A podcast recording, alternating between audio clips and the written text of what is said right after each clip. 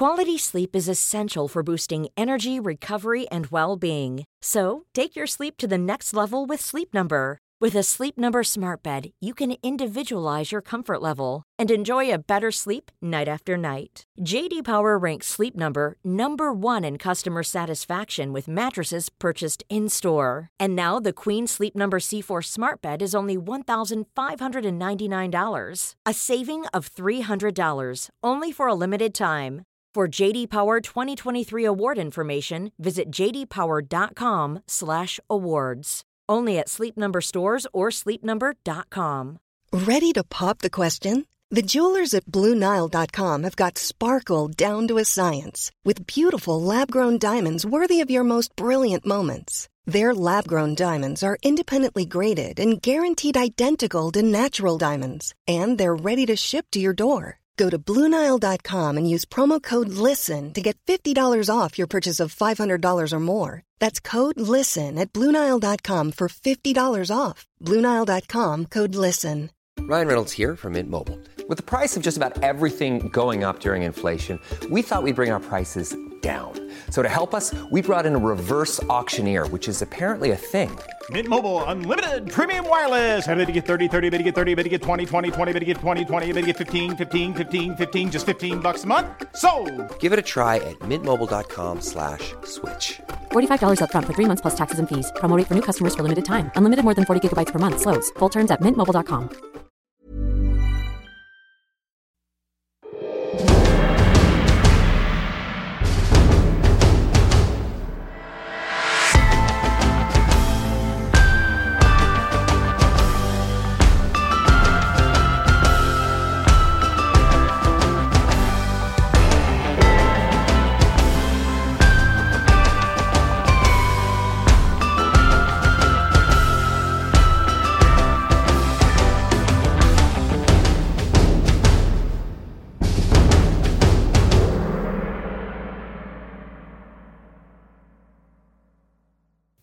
Vi hälsar alla lyssnare välkomna till avsnitt 305 av Koltings nakna sanning. Det är den 29 mars idag. Så att jag får säga grattis på namnsdagen till dig. Visste du att du har namnsdag idag? Nu när du säger det så. Ja. Så har jag i bakhuvudet att det faktiskt är min namnsdag. Det kan vara värt att fira, men jag tycker ändå att... ja, det är sånt där man tänkte på när man var liten. Mycket mer faktiskt. Namnsdag, för då ville man hitta fler... anledningar att bli firad såklart. Men det var liksom stort med bemärkelsedagar och så vidare. Det var ju med som en födelsedagar. Det bryr man ju inte dyft om nu. Mer än att man får tillfälle att äta tårta och dricka vin. Eller hur? Men jag tycker ändå att du, förutom att du har namnsdag då, är värd en klapp på axeln för det här som du tog dig för häromdagen när du avbröt en mobbingsituation. Eller... Det kanske inte var det du gjorde, men det var det du trodde att du gjorde i alla fall. Det är intressant att du säger det där, just att jag är värd en klapp på axeln. Det var flera andra som, många skrev ju så att ja, det var bra gjort, vad fin du är, vad duktig du är och sådär. Och det är ju inte alls... Och det kan bli lite så här... Jag till och med skrev ett svar till någon som berömde mig och sa så här att jag tror inte att jag är mer fin än någon annan. Jag är nog ungefär lika mycket eller lika lite fin som vem som helst. Jag har ju fina saker i mig, men jag har ju dåliga saker i mig också. Mm. Men att jag kanske vid den här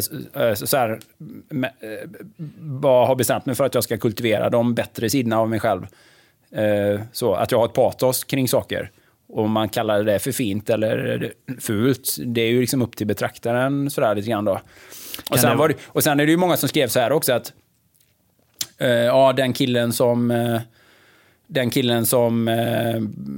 vad som, jag kan ju kanske berätta vad som hände då också. Ja, gör det.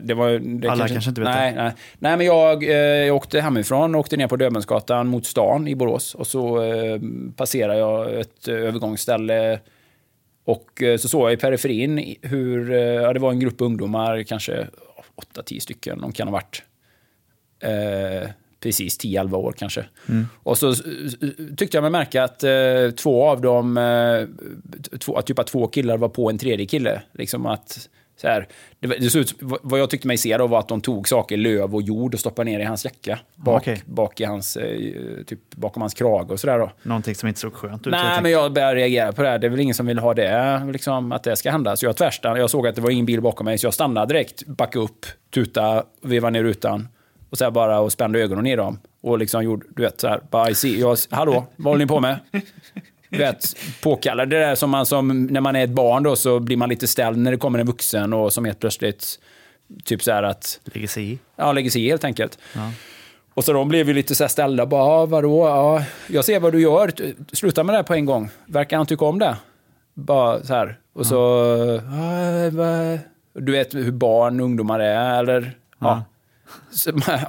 De spelade, låtsades som att det regnade lite grann, eller de vet inte vad de ska svara. Så kom det två tjejer i den gruppen. Jag bara frågade dem, vadå, är de killarna dumma mot honom eller? Nej, de leker bara, de skojar bara. Ja, men det är inte så mycket skoj för honom. Han tycker nog inte det är roligt. Och sen till slut så tittade jag på honom, den här killen som nu liksom såg lite förlägen ut, och bara, var de elaka mot dig? Han bara, nej, det var de inte.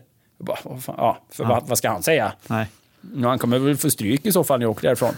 Nej, men så blev det lite. Och det kan ju bara ha varit att de lekte. Och absolut. 5 minuter senare är någon annan som får jord in efter. Ja, så kan det ju vara. Men det är också det är ju det som många har påtalat ifrån skolans värld, att det är också ursäkten till att man aldrig lägger sig i. Ja. Någonsin, ever. Precis. Typ så här, man ser man kan se vilken konstig situation som är, så du kan alltid hitta en orsak till att inte göra någonting. De leker bara, det är säkert befogat, säkert berättigat, det som är säkert överens, det blir värre om jag lägger mig i, det blir säkert jag som blir offret, eller så här att det är nog inte som jag tror att det såg ut, eller det är någon annan som kliver in och sådär och så vidare. Och det är ju därför saker får fortgå i det mörka, och här var det ju en hel del som sa att ja, men det är bättre att lägga sig i onödan än att inte lägga sig i. Det är bättre att liksom fråga en gång för mycket, för det kan ju mycket väl vara så att det var på lek och sådär. Det vet man ju inte. Men å andra sidan, det är mycket bättre att visa att man ser så i sammanhanget. Men det blev ju också så, det är ju också lite lamt. För sen åker man därifrån, och vad har man egentligen åstadkommit? Ja, man har liksom visat att jag såg det ni gjorde, och slutar upp med det där nu, säger farbror.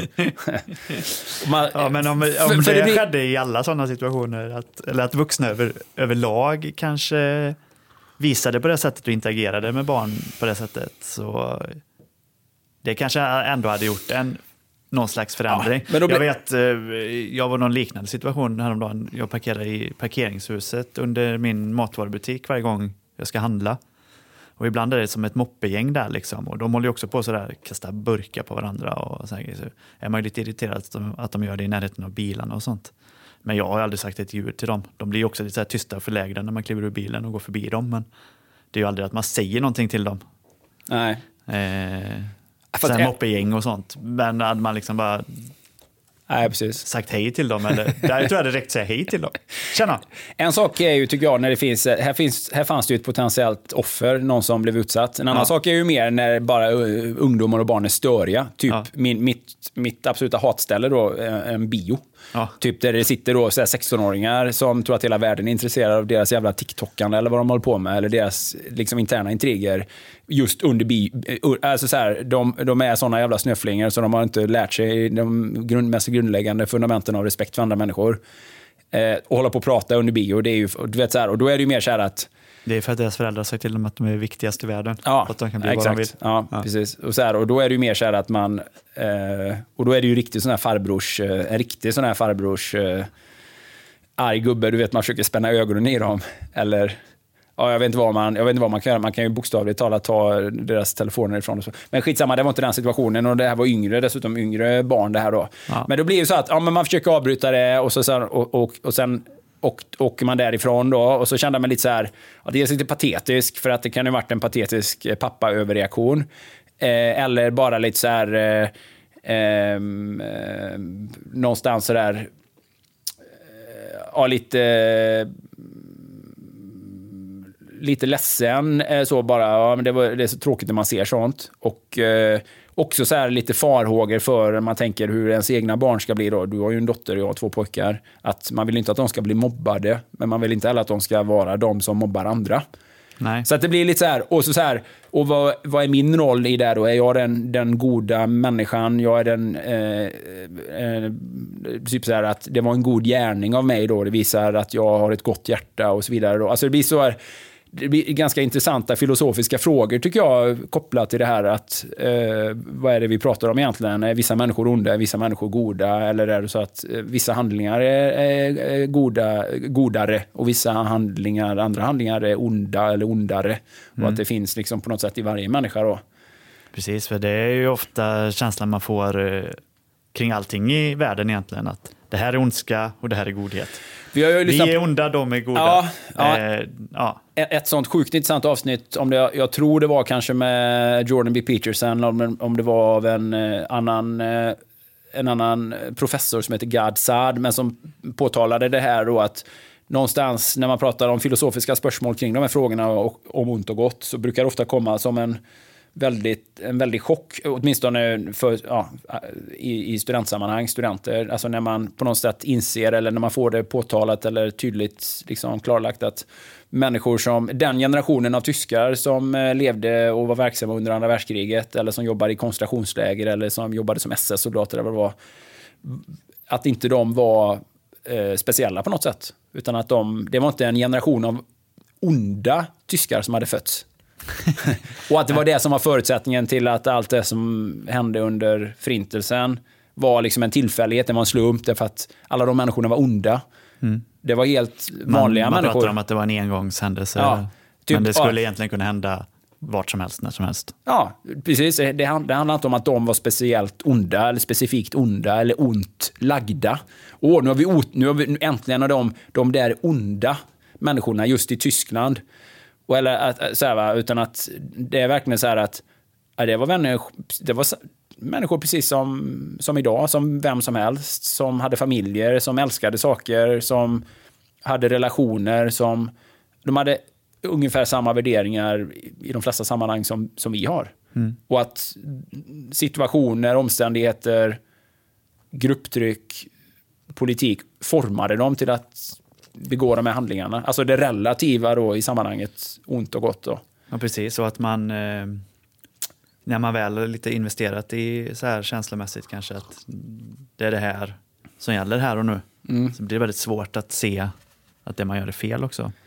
Ja, det blir så. Jag har ett bra citat faktiskt, om du vill höra. På engelska. Ja. Från Carl Sagan. Ja. One of the saddest lessons of history is this. If we've been bamboozled long enough, we tend to reject any evidence of the bamboozle. We're no longer interested in finding out the truth. The bamboozle has captured us. It's simply too painful to acknowledge, even to ourselves, that we've been taken. Once you give charlatan power over you, you almost never get it back. Mm. Det är ju lite kanske nazismen över det tyska folket då. Ja, exakt. Att man, och på många andra, alltså jag känner mig bamboozled hela tiden kring alla ämnen i samhället idag nästan. Ja, exakt. Och det blir ingången till den här, det får nog nästan bli ingången till den här listan vi har den här veckan. Det är ju en riktig sprängstoffslista, ska vi kalla den. Ja. Får vi säga, eller eller potentiellt sprängstoff. Och det här är listan då, topp 3 kognitiv dissonans har vi valt att kalla den. Precis, och kognitiv dissonans, det är lite det här att man har motstående känslor eller idéer i huvudet, eller hur kan du förklara det? Ja, men jag tycker att begreppet kognitiv dissonans förklaras på ett lite varierande sätt beroende på vem som förklarar vad kognitiv dissonans är. Om det är den rent akademiska beskrivningen av vad kognitiv dissonans är, eller den psykologiska beskrivningen, eller om det är den populärvetenskapliga beskrivningen av kognitiv dissonans. Vi använder den i den bemärkelsen att det blir en konflikt, en logisk någonstans en där man på ett logiskt, kanske ideologiskt sätt försöker förklara för sig själv att det man känner och ser inte stämmer. Exempelvis så här att om man bara tror på idén att det bara finns vita svanar och man ser en svart svan, så försöker man, det är min ideologi, jag är övertygad om att det finns bara vita svanar, men så ser jag ändå en svart svan Och jag är ganska övertygad om att jag faktiskt såg en svart svan. För att synen och mina sinnen brukar inte svika mig i vanliga fall. Och jag brukar inte inbilla mig saker. Men då måste jag intellektuellt sett ändå övertyga mig om att den svarta svanen inte fanns, att jag faktiskt inte såg den. Därför att den passar inte ihop med den ideologin jag har kring saker och ting. Det är väl det man skulle kunna beskriva som kognitiv dissonans. Just det. Typ att det här som jag ser nu i verkligheten stämmer inte med den ideologin jag har. Eller den ideologin jag liksom härrör från eller relaterar till, eller den gruppen av människor som jag vill vara en del av. Jag är ju miljöpartist. Jag är med i den miljöpartistiska gruppen, kompisgemenskapen, i den miljöpartistiska ideologin. Jag härstammar ur den miljöpartistiska myllan.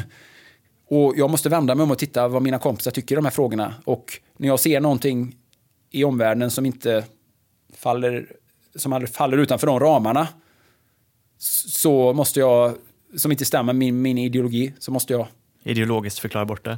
Jag måste intellektuellt sett förklara bort det som inte faller in i min ideologi som jag ser. Så det är du innan vi spelade in här så tog du upp, du nämnde kommunismen som ett exempel, så här att det är en fin ideologi. Ja, det verkar jättebra liksom ideologin så. Den är fin och vacker, ja, men och god, men det fungerar inte i verkligheten. Nej, men alltså, man försvarar ju ofta alltså de som fortfarande så här är kommunister brukar ju försvara med nej, men det är ju bara tillämpningen.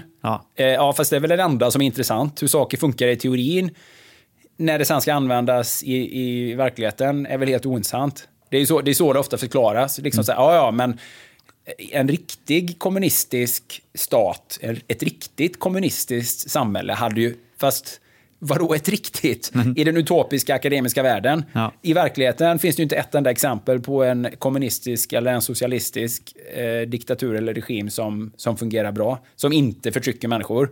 Tvärtom. Det är ju...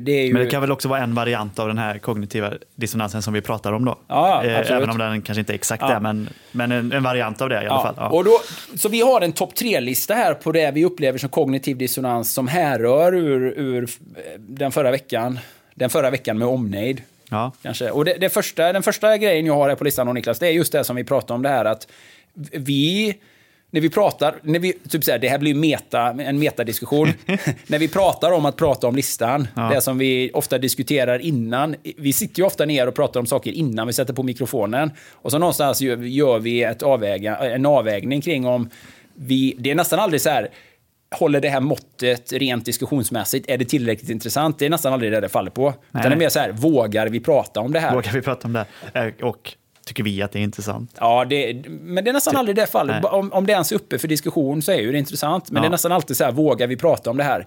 Man orkar liksom inte med det här med människor som är tribalister. Så här tribalism. Man vågar inte med det här de här människor som ska dra ner den i skiten av i någon form av tolkning, så här hur djävulen tolkar Bibeln, stilen i sammanhanget då. Och då är det ju så här, därför att man vill ju vara en god människa. Vi vill ju vara bra människor. Ja, jag vill vara jag. Ja, jag vet inte vad det är.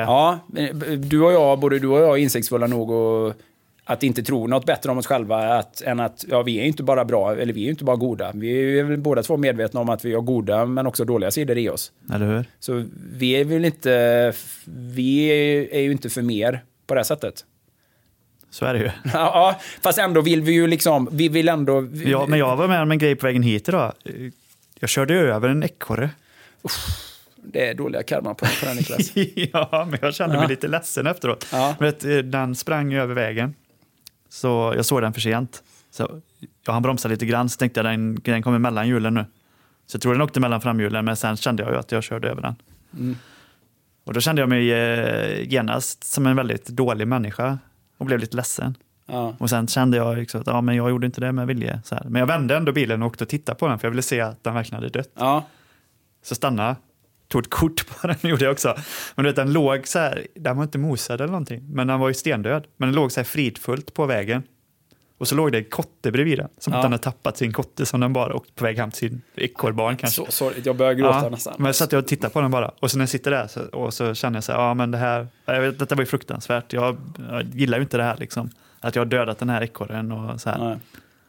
Och så, ja, så att där, det blev lite så här drömtillvaro. Det regnade och blåste, svansen fladdrade i vinden på den. Mm. Och då kom det en sån långtradare och bara rätt över den. Så fast det ju inget kvar sen. Så då vaknade jag liksom tillbaka till verkligheten. Jag bara, men nu måste jag åka och jobba. Och så vände bilen och så körde jag hit. Men det var en sån här tillfälle där man verkligen så här... som man inte får så ofta i vardagen nu för tiden. Hur det känns liksom att vara en människa eller vara ett djur i naturen. Och, ja, nu hände det här, det var inte min mening. Är jag dålig? Är jag bra? Ja, nej, precis. Ja. Ja, jag blev ju lite påhoppad faktiskt där på Facebook av någon som tyckte, av någon som är riktig vegan, som tyckte att det var väldigt motsägelsefullt att jag pratade om det här med gott och ont och att ja, jag vill inte att mina barn ska växa upp till att bli mobbade, men det är nästan lika illa om de växer upp till att bli mobbare. Mm. Just det här då, att när man avbryter någons ja, så här, när man avbryter en situation som häromdagen, så gör man det lika mycket faktiskt för den som är elak som för den som blir utsatt. Mm. Därför att man är inte elak mot någon utan att det också sätter spår hos individen själv. Om man inte är total psykopat, vilket ju extremt få människor är då. Ja, det är inte så många, och man kan väl säga många sådana som då kanske blir i allmänhetens ögon onda när de växer upp då kanske. Mm. De har väl ofta kanske varit i den situationen när de var små. Mm. Och ingen har sagt till dem. Ja, precis. Nej, men då blev jag lite påhoppad där att, för att eftersom jag då också samtidigt uppmanar till djurplågeri och att tortera djur eftersom jag äter kött. Ja, vilket blev så här torterat kött är det godaste köttet. Ja, men jag orkade inte ens ge mig in i den diskussionen, för den blir så filosofiskt och moraliskt dum. Den blir så intellektuellt ohederlig. För det första har jag ju aldrig påstått att man ska tortera djur. Det blir ju fullständigt befängt. För andra, så här, vilka djur räknar du som djur? Var det ju någon som frågade den här personen då. Och hon bara, alla djur. Ja, och då är vi ju någonstans nere på bakterienivå eller mollusknivå. Då blir ju livet fruktansvärt svårt att leva. Då kan du inte ta en dusch. Nej, men det blir också så här, är det lika... Alltså i sammanhanget blir det ju så här, om du är ute och kör bil och du kör på en människa... Jag körde ihjäl någon. Det är ju det, liksom en tragedi som nästan är svår att komma över. Det lever man ju med hela sitt egna liv. Det är en fruktansvärd tragedi. Mm. Men om du är ute och kör på en ekorre då, så är ju det... Nu var ju du ändå så att du stannade och kollade att den var dog. Men alltså, sånt där händer ju hela tiden. De allra flesta hade ju bara åkt vidare. Ja, men alltså, ja, vad synd. Eller, och så är det. Ja, ja, det... Eller ännu mindre då. Om du åker en sommardag och hela vindrutan är full av krossade insekter. Mm. Det är inte så att du känner så här att oj, jag körde rakt in i en skolklass med barn här. Nej. Det är ju inte samma sak. Men i den världen som hon beskriver då, så är ju det exakt samma sak. Mm. Eller om du äter, eller om en räv tar en hare, då är ju det per definition då samma sak som att jag går ut och slår ihjäl en annan människa.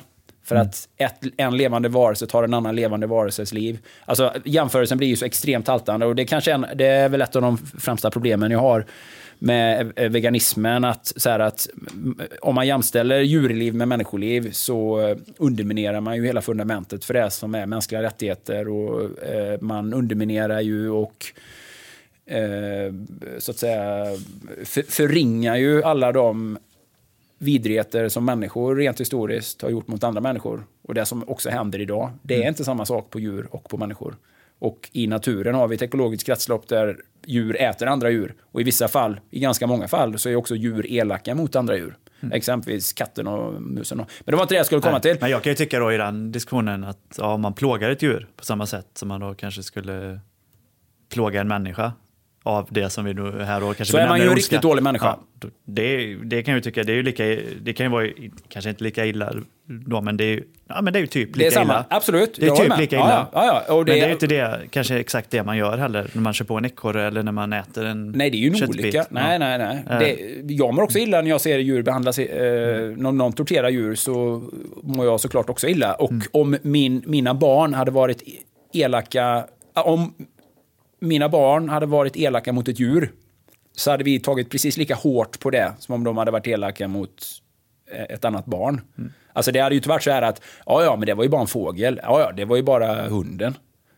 Alltså absolut inte. Så det alla får dra gränsen där de själva vill. Men då ska man komma ihåg att växter har också känslor. Ja, precis. Ja, det var ju sidospår där. Men den första punkten på vår lista blir meta. För det handlar om det här att vissa saker kanske man inte... Man vill ju göra sådana här saker och posta på Instagram så man får... Eller... Det är så himla... Man får beröm när man gör sådana saker. Jag ska inte säga att man postar det för att få beröm, utan det för att det var en viktigare tes jag ville dra upp. Nämligen så här att begå dåliga saker kan få individen att må lika dåligt som att vara den som blir utsatt för dåliga saker. Alltså det var hela den här förgängligheten i livet. Alltså den här svårigheten att vara förälder. Oron för hur... Eller inte oron, men vetskapen om att det är inte 100% säkert att ens barn växer upp till att bli bra människor som gör bra saker och så vidare. Alltså ja,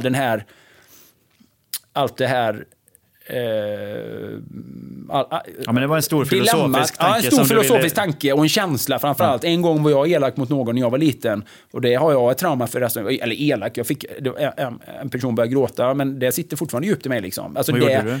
Ingenting, alltså bara så här typ så här, vi ska leka och sen bara, nej jag vill inte leka med dig för jag tycker du är dum, eller du vet så här, jag och en kompis var elaka och så, ja men sån här barn, du vet, som barn testar lite grann hur känns det att ha makt över någon, eller en sån här barn power trip som, ja men det är någonting jag känner av fortfarande, och det är ju i den filosofin, i det filosofiska rummet som den tanken föddes, men det är ju ofta så där att ja, typ, det känns ju mycket bättre att omgivningen ser på en som en god människa, det är det jag menar. Mm. Och att man vill vara god och man vill känna sig bra och man vill vara en snäll person. Så här, va? Ja. Men samtidigt är det ju så här att vad innebär det idag? Och så självrespekten, innebär det också att man inte ska kunna prata om saker som eventuellt kan göra andra upprörda. Mm. Typ så här, ja men man är snäll och man är foglig och lydig. Då är man snäll. Ja vad bra, då är man en bra människa. Men vänta lite nu, jag har en viktig sak jag vill prata om. Det kommer göra vissa upprörda. Och du är en dålig människa, du är en sån. Alltså, fast, jag är snäll i andras ögon, fast jag tappar ju självrespekten mot det egna jaget. Mm. Typ så här, jag vill vara snäll, men vänta lite nu, då är jag ju dum mot mig själv. Fast det viktiga är att du är god, fast jag begår ju kanske en potentiellt sett ond handling genom att inte lyfta den här frågan som är viktig. Man är rädd för att prata om saker för att det är lite ett minfält kring vissa... Och kanske de allra viktigaste frågorna i samhället blir ett minfält för att det går inte att prata om det. Vilket i sig förvärrar problemet. Ja. Och där är den kognitiva dissonansen i den första punkten. Det är en ond cirkel liksom. Ja. Typ så här, jag vill vara en god medborgare i 30-talets Nazityskland. Jag vill inte ta upp den här frågan som gnager på mitt samvete. Typ så här, är det verkligen fel på judarna? Är det verkligen så mycket fel på judarna att vi ska bränna deras hem och bränna deras böcker och driva dem ut och skapa getton och till slut skicka dem till koncentrationsläger? Är det så verkligen? Nej, det skaver i mitt samvete, det skaver i mitt intellekt. Jag får inte ihop det riktigt. Men jag vill också vara en god samhällsmedborgare. Jag vill å ena sidan, å andra sidan. Alltså där, va? Mm. Och så vi så här, och typ så här 70 år senare, ja, det var bara onda människor, det var därför det hände. De var onda. Det handlar inte om att de var utsatta för grupptryck eller påtryckningar, nej, de var bara onda. Mm. Så här, det är ju det som är hela så här, låt oss inte prata om skogen för alla träd. Låt oss inte nämna att kejsaren har nakna kläder. Låt oss istället titta oss om. Nakna kläder? Ja, låt oss istället ägna oss åt politisk eller ideologisk tribalism eller stamtänk här. Vad tycker stammen? Vad tycker gruppen? Fingret i luften. Mm. Så här, va? Och då kommer vi in då på... Så där är den första punkten. Den kognitiva dissonansen mellan så här att jag vill vara god, jag vill göra rätt, jag vill vara snäll. Folk ska tycka om mig. Men samtidigt, jag ska fan tycka om mig själv också. Jag ska få ihop saker och ting. Min hjärna, mitt intellekt måste för fan få plats i mitt huvud. Det måste trivas i mitt huvud. Mm. Men liksom slitningen mellan så här, jag vill inte göra någon annan upprörd. Men jag vill inte heller göra mig själv upprörd över hur jag är. Och att de väldigt sällan... Man kan inte ha både kakan och äta den. I det fallet. Men typ så här, det brinner i det där rummet. Mm. Nej, men jag tror jag bara stänger dörren och hoppas att... Typ så här, jag stänger dörren. Det kanske kvävs. Ja, det kanske... Eller typ så här... Jag vill inte se det bara. Vi ser inte det, stäng den där med risk för att hela huset brinner ner. Typ så här, men också så här, genom att inte prata om problemet förvärras grundproblemet. Mm. Det är lite grann som den här åldrande mannen som känner sig sjuk och inte vill gå till doktorn. Typ så här, fast jag vill inte prata om så, jag vill inte tänka på så tråkiga saker, jag vill inte ägna mig åt så negativa tankar. Vilket innebär att för varje dag som går kommer man ett steg närmare döden liksom, för att man inte upptäcker den här, eller för att man inte liksom identifierar den här cancern som det kanske. Så det är en kognitiv dissonans tycker jag som man hela tiden dras emellan så här. Ja men man vill vara, man ska inte bråka om saker, hålla på och prata om sånt här, du är lätt att hamna i det facket ja, vad det nu än är. Det kan ju vara allt med alla, liksom. Ja, men då går vi till punkt nummer 2. Mm. Ja, men då är det så här. Att du kanske... Och då måste man börja varje punkt här. Fortsätta med varje punkt här som en liten disclaimer, tycker jag. Bara för att, så här, för att man inte... Bara för att verkligen få sagt att... Typ så här...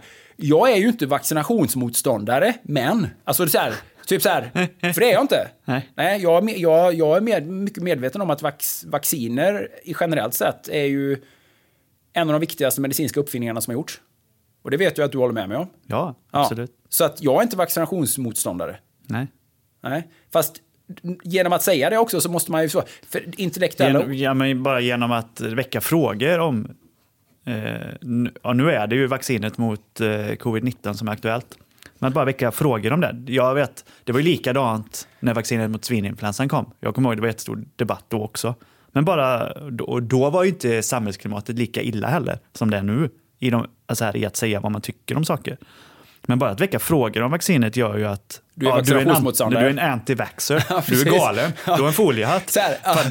Du är ju fan... Du tror ju också att jorden är platt. Ja. Och du tror att såna här chemtrails sprider... Du tror på Illuminati. Ja, det gör du. Så alltså man hamnar i alla de facken bara genom att väcka frågor kring någonting. Och det är inte så här ens att... Det är inte ens... Just... Precis, att överhuvudtaget sätta någonstans ett frågetecken kring eller att vilja diskutera det, så dras du hela vägen på en gång till att så här, du sa att du var positiv till vaccin, du verkar ju negativ till vaccin. Mm. Nej, men vänta lite nu här, jag har frågor bara. Ja. Jag lever med en stor ödmjukhet i största allmänhet. Det är ytterst två saker som jag är 100% säker på och tvärsäker på. Jag lever med ständiga tvivel om mig själv och min egen förmåga och om världen i stort, därför att det finns ingenting som är väldigt lite 100%igt. Mm. Men folk vill hela tiden göra polariseringen. Forskningen är enig om. Det finns väl för fan ingenting som forskningen är enig om. Läkarna är eniga om. Nej, läkarna är verkligen inte eniga om någonting. Nej. Det enda vi möjligtvis kan vara eniga om, tror jag, vid den här tidpunkten i historien, är att jorden är nog rund och att vatten är blött. Och det är typ fucking det enda liksom, som vi kan nog enas inom alla segment av vetenskap eller shamanism är sant faktiskt. Mm-hmm. Fast om vi ens typ. kan vara överens om att det är sant, det som är sant är sant. Det finns ju ändå folk som antagligen på riktigt tror att jorden är platt. Så att, och det är, i det läget finns säkert alla sorters människor också. Doktorer och professorer.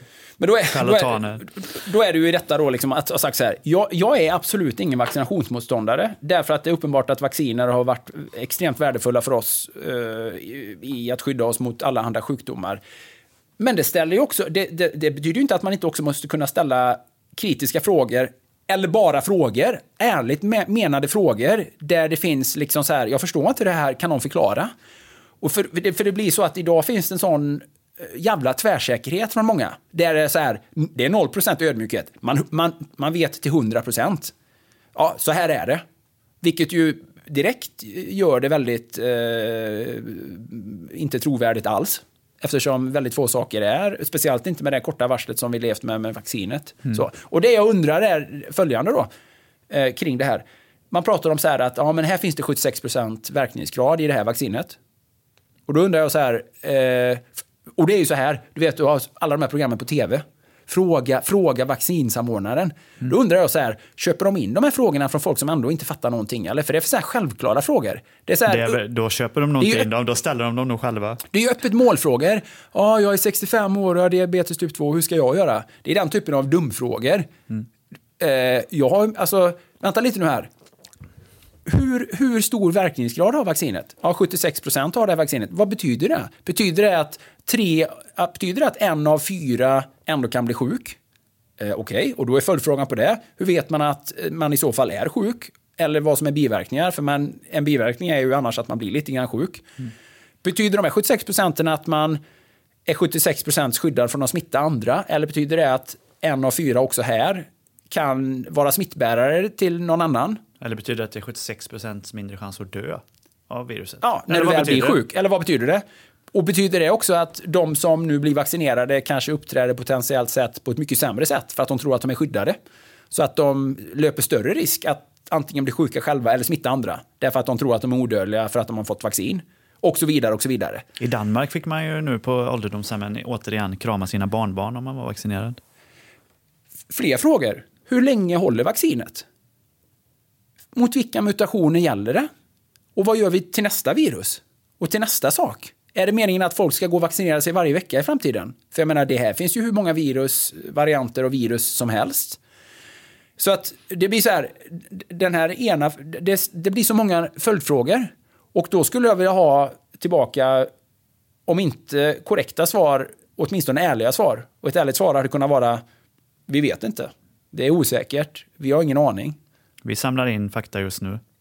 Under pågående typ vaccinering. Så här, det verkar som att det på många sätt är bättre. Och så blir det också så här, för vem är vaccinet viktigt? För individen, den enskilda individen, eller för samhället i stort? För det är en jättestor skillnad nämligen. Mm. För om vi ska prata om att det är viktigt för samhället i stort, då är det ju helt plötsligt mängder av saker som individen bör göra. Om det nu är så, och då lever vi ju i ett helt annat samhälle. Då är det ju ett kollektivistiskt samhälle. Nu ska individen till viss del offra sig då, eller anpassa sig för det kollektivas bästa. Back to kommunism. Ja, men det blir liksom så här, det blir också filosofiska följdfrågor där det krävs, tycker jag, moralfilosofer och sådär som löper tråden ut i den här tankegången. Vänta lite nu här, du sa att det var viktigt för samhällets bästa. Mm. Ja, okej. Men då måste det ju gälla, då måste vi vara konsekventa och ta det här med alla andra frågor i alla andra sammanhang också. Det här kan ju inte vara en fråga som särskiljer sig från saker. Då måste jag, om jag inte vill göra det här och jag gör det för samhällets bästa, ska jag då kunna ställa krav att andra gör saker för samhällets bästa som kanske är lika viktiga? Och är det för mitt bästa, men då måste jag ju själv kunna få avgöra om jag tycker att det är mitt bästa eller om jag ändå tycker att jag har det skyddet. Och då borde vi inte kunna prata om överhuvudtaget sådana saker som vaccinpass eller vad det nu än är. Så det är såna, det är den typen av frågor som jag tycker man inte ens får ställa. De ställs inte på ett bra sätt. De diskuteras inte öppet. Därför att man vill inte ha... Folk vill inte göra sig till vaccinmotståndare. Man vill inte göra godkända av sanningsministeriet. Nej, men jag vet inte ens om du får posta dem på Instagram utan att du får en sån här liten blippetikett eller om det kanske till och med tas bort på något sätt. Yeah, det var intressant. Våran kompis Åsa Lundström, hon är ju läkare. Ja. Hon gjorde en post om att hon hade vaccinerat sig. Att hon hade tagit vaccinet. Ja. Och det var bara en post så här, nu har jag tagit vaccinet. Och jag vet inte om hon kände sig lite hängig eller om hon kände sig bra efteråt. Jag kommer inte ihåg. Hon skrev i alla fall hur det kändes, tror jag. Ja. Och på hennes inlägg så var det en sån varningstext från här. Så här WHO, här hittar du Folkhälsomyndigheten med korrekt information om vaccin. Ja. Ja, hon skrev att hon hade fått lite feber. Lite feber från vaccinet. Och hon är ju definitivt en vaccinförespråkare, skulle jag gissa. Mm. Och har själv tagit det och jobbar ju i vården. Så till och med på hennes inlägg då så är det så här, varningstext. Om du vill veta den korrekta informationen om vaccin, då går du till den här länken. Våra liv styrs av algoritmer, liksom Instagram-algoritmer. Mm. Men det är ju som det här vi pratade om, den här nya myndigheten som man pratade om att inrätta häromveckan. Ja. Som var så här, det är ju typ ett slags sanningsministerium. Ja, det är det. Och det är ju det. Jag tror att i nästa val, det enda partiet man kan rösta på om man inte vill ha det på det sättet i framtiden, det är ju det här piratpartiet. Alltså, de enda som slåss för den frågan. Snäll är ju också att vara lydig. Och att lydig är också att vara snäll. Mm. Och god. God är du också som att lydig. Att rätta in sig i ledet. Ja, och det såg vi ju exakt hur det gick på 30-talet då. Precis. Nej, Niklas. De var onda. Ja. De var onda. Det är förklaringen till allting. Allt så här, det dåliga som hände. De var ju onda. Skulle aldrig kunna hända nu. Vi är ju goda. Vi pratar ju om rätt saker för fan. Mm. Ja. Men i alla fall, att överhuvudtaget kunna ställa de här helt ärliga frågorna. Och jag är absolut ingen generell vaccinmotståndare. Men någonstans, även de som är de mest rabiata vaccinförespråkarna måste ju också rimligtvis kunna förstå att man kan inte vaccinera sig mot allting i livet. Vi kan inte vaccinera oss mot alla förkylningar, allting. Alltså någonstans har vi också ett naturligt immunförsvar som ska stärkas.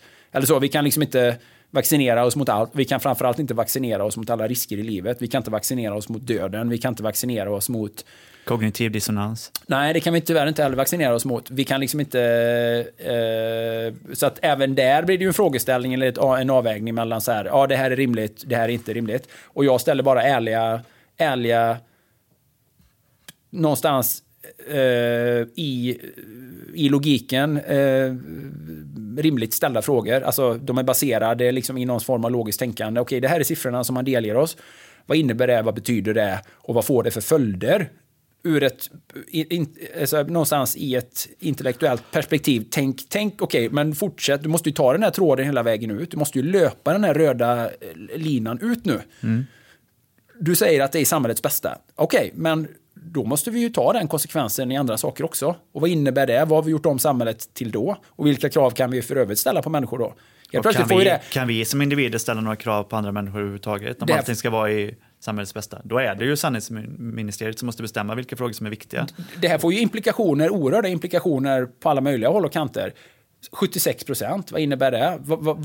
Okej, är det en riskbedömning eller är det någonstans, vad får det för konsekvenser för vårt framtida handlande eller för vårt agerande och så vidare. Då. Mm. Så att det var den ena kognitiva dissonansen i hur många som svarar tvärsäkert och 100%igt, vilket direkt då visar hur lite de förstår eller hur lite de tänker.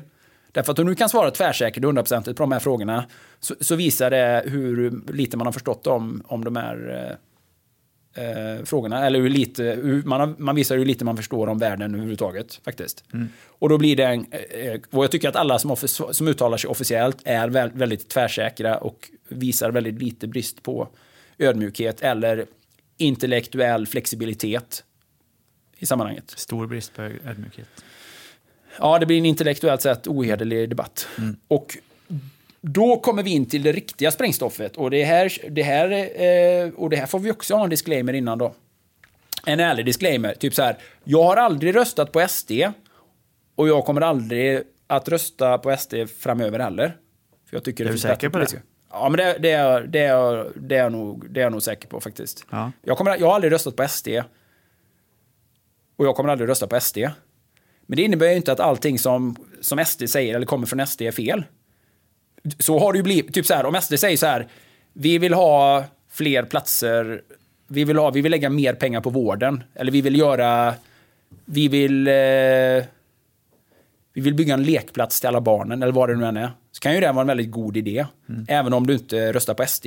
Mm. Men så funkar ju inte det i Sverige, för att kommer det från SD så är det ju alltid dåligt. Mm. Och kommer det från SD så ska det alltid ifrågasättas. Mm. Därför att alla från SD är onda. Och de har rötter i nazismen och rasismen. Och det betyder att om de säger så här, vi i SD tycker att äpplen är goda. Så kan inte vi tycka om äpplen. För då ska vi säga så här att, nej men vi tycker om bananer istället. Mm. För att vi gillade äpplen i hemlighet. Men nu kan vi inte gilla det. Därför att SD gör det. Mm. Så är ju diskussionsklimatet i Sverige. Verkligen. Ja, utan så här att det är ju verkligen så här politisk tribaltänk eller tribalism som man säger då. Mm. Stamtänk då. Men då har du det här. Och då är det den här frågan. Jag tycker att detta är en väldigt intressant debatt och det är ju sprängstoff i alla sammanhang. Så här, men då så var det ju han Richard Jomshof som pratade om det här med, han satt ju i det här Sverigemötet och så pratade han om... Han är riksdagsledamot för Sverigedemokraterna. Har han någon annan titel? Han är väl någon form av kanske ideolog eller, men han har pratat ganska mycket i olika sammanhang tycker jag det sista då, i alla fall. Ja. Men han fick i alla fall och jag har inte alltså, Sverigemöte är ett tv-program. Och jag kan inte hela sammanhanget och så här, va, jag återger ju den grundläggande diskussionen, men han sa då tydligen eller citerades med att säga så här att islam är en avskyvärd religion. Och det var ju det som blev samtalsämnet på många olika platser, i alla andra politiska partier, det har diskuterats på ledarsidorna, på kultursidorna och i nästan alla sammanhang har man ju liksom tagit avstånd från, man har ju demoniserat det här uttalandet. Mm. Man har ju demoniserat uttalandet och man har liksom också överfört det här uttalandet och lagt andra ord i hans mun som han kanske inte har sagt. Exempelvis har han ju inte sagt att alla muslimer är avskyvärda människor. Det har han nog uttryckligen beskrivit att han också menar. Har han uttalat sig efteråt eller fått förklara sig? Har han pudlat eller står fast? Nej, han står fast för det. Som att det finns något att förklara. Mm. Islam är en avskyvärd religion och då är det ju så här, då måste man sätta detta i då känner jag så här att vänta lite nu. Vet vi inte allihopa precis vad han menar när han säger det? Kan vi inte allihopa liksom bara vara ärliga att förstå eller liksom att erkänna, men vi förstår precis vad han menar. Man kan ju gå in och bli väldigt så här ty sig till semantik och sånt då. Jag kan inte påstå att jag vet någonting om hur islam är som religion. Jag har inte läst dess bok. Jag vet inte vad islam är som religion. Men så som vi får rapporterat om islam, så är det ju nästan bara dåliga saker, och mycket dåliga saker sker i islams namn. Det blir som med kommunism. Ja, men vänta lite nu. Islam är egentligen en kärlekens religion. Fast vänta, men visa oss ett enda muslimskt styrt land där. Visa oss ett enda land där muslimer, eller där islam är statsreligion. Det behöver inte ens vara en teokrati. Men visa oss ett enda land där islam är den ledande religionen som funkar bra. Och då menar jag bra ur ett västerländskt, demokratiskt, rimligt jämställt sammanhang. Eller visa bara oss, då bygger på kärlek då, om man ska säga då. Att visa oss det. Finns absolut inget sånt exempel. Och då blir det så här att det är nog det han menar. Det är det vi pratar om här. Att det finns uppenbara problem. När vi pratar om, det är islamism att uttrycka det. Nej, men det är ju verklighetens, det här är ju verkligheten i sammanhanget. Samtidigt, bara för några dagar sedan, så var det nu en nyhet om att en lärare i England hade visat sådana här Mohammed-tekniker. Du vet, Mohammed-karikatyrer i skolan. För att prata om hädelse. Vilket ju man gjorde i Frankrike. Någon lärare i Frankrike gjorde ju det för något halvår sedan var det. Han blev ju halshuggen. Och den läraren blev avskedad då. I England. Han fick sparken. Ja. Och det var tusentals människor som demonstrerade då, muslimer gissningsvis då, för att få honom, för att driva den processen. Och det visar sig, vänta lite nu här. Det är ju exakt det vi pratar om här. Det är ju så här att du kan inte prata om Mohammed, du kan inte göra narr av Mohammed, du kan inte göra narr av Koranen. Vad fan, Ebba Grön gjorde en låt som Häng Gud. Det var väl inte så att det var inte så att tusentals människor protesterade på gatan för att få Ebba Grön liksom outcastade i sammanhanget. Och då är min fråga så här, eller jag undrar så här, och detta är ju bara så här, detta är ju en ärligt menad, alltså detta är när man lyfter nivån, och har man alla de här svenska partierna, alla de här svenska ledarsidorna som slår sig för bröstet, sitter trygga i sina elfenbenstorn, som pratar om så här att vi står för demokrati, vi värnar yttrandefrihet. Och samtidigt är det de som också så här, Lars Wilks, han kan väl tona ner sig lite. Han kan vara snäll. Han behöver inte vara så dum. Han behöver inte provocera. Nej. De här judarna som de kan väl inte provocera så i Tyskland på 30-talet genom att vara så judiska. Nej. De kan väl bara tona ner sig lite. Sluta provocera och vara så judiska. Nej, men det blir ju så här. Typ så här, kan inte Lars Wilks vara snäll och inte provocera? Nej, men då undrar jag så här, vilken svensk lärare hade vågat lyfta en Mohammed-karikatyr i sin undervisning för att prata om sådana saker som hädelse, eller prata om yttrandefrihet, eller för att prata om att religion är underordnat våra svenska lagar och så vidare? Vem hade vågat göra det? Vilken svensk politiker eller svensk publicist hade vågat publicera en Mohammed-karikatyr på sitt Instagram idag? Hur bra fungerar egentligen yttrandefriheten och de demokratiska värderingarna i Sverige och i övriga? Och då säger jag så här, hade jag vågat posta en Mohammed-karikatyr? Du tycker ju att det är jobbigt att sitta och prata om det nu. Och jag är ju bara en random, ja det tycker jag, för jag tycker det är så här att, och då, samtidigt är det så här, den kognitiva dissonansen från punkt 1, fast jag kände så här att jag blev så jävla störd, mitt intellekt blev så jävla stört av alla de här duktiga intellektuella människorna som inte låtsas förstå. Som det enda man är intresserad av är att ställa sig i godhet, säga klacken, och få inhösta ryggdunkningar från andra som tycker att man är en sån god, inkännande, tolerant människa.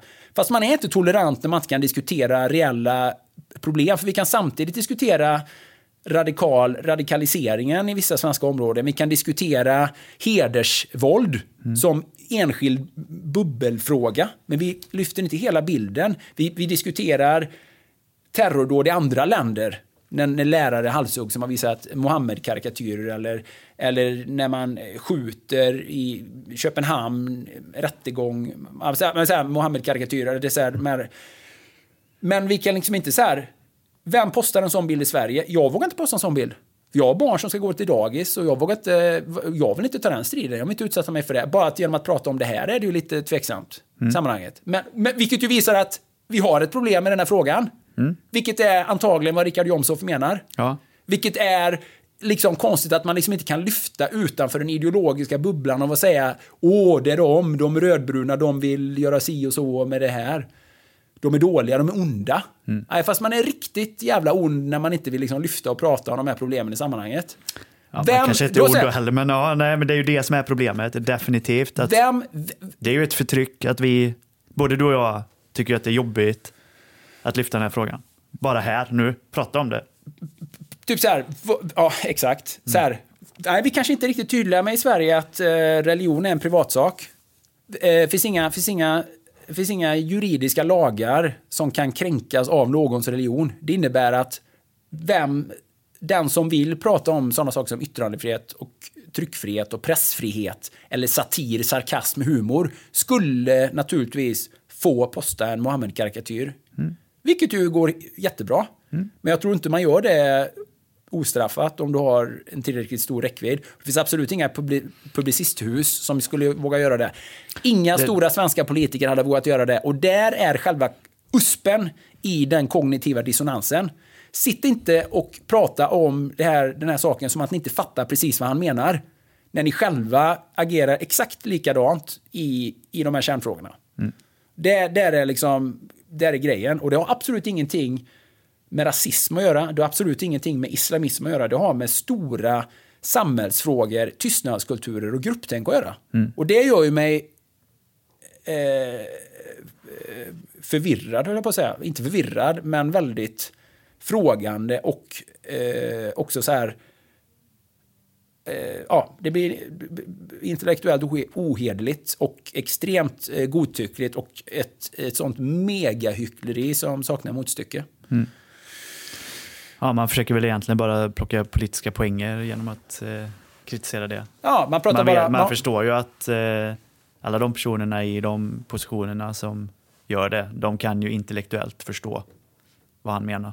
Ja, men det här är ju som det. Du säger, de väljer att inte göra det. Det här är vad liksom Alexander Bard pratar om när han pratar om tonval. Det enda man är intresserad av är tonvalet och att kunna liksom tillhöra då de som är goda och bra och snälla. Mm. Det är ju exakt det allting handlar om. Det är en sån, och det är ju den stora polariseringen idag. Kunna utmåla andra som dåliga och onda och sig själv som god och bra och snäll. Mm. Så, och det är ju det som är så fascinerande. De enskilda sakfrågorna hamnar i periferin, och det är ju problemet med hela svenska med hela det svenska det politiska etablissemanget idag. Och med alla sakfrågor som hamnar i periferin av vem man tillhör och hur snäll och god och bra man är liksom. Så är fullständigt sinnessjukt och ja. Och det blir lite så här, man kan inte hålla på och tänka på de här frågorna för att man blir störd. För det finns andra saker som man också skulle kunna prata om. Den statsfinansierade genusideologin och så vidare och så vidare. Ja, det finns väldigt många frågor. Det finns väldigt mycket om det här. Vi har faktiskt glädjen att kunna prata med David Eberhardt här om några veckor. Fantastiskt. Det kommer bli spännande. Vi ska diskutera en del av de här frågorna med honom. Vi kommer också väl kanske slänga ut några blänkare innan där, så vi kan få in lite input från lyssnarna kanske. Ja. Inför den inspelningen. Absolut. Kanske lite andra intressanta gäster på ingång också förhoppningsvis. Men ja, vi får se vad vi kan åstadkomma i förhållande till restriktionerna som råder. Fortfarande, ja. Jag hade gjort en positiv, härlig lista med saker till idag, men den tar vi nästa vecka. Ja. Ja, men den kognitiva dissonanslistan, den fyller ett större syfte, skulle jag vilja påstå. Den är väldigt viktig. Ja. Det är väldigt viktigt att våga prata om de här sakerna. Det var ju ingen skämtsam lista. Det var en lista på absolut blodigast allvar. Någonting som jag har gått och funderat på ett oproportionerligt mycket. Mm.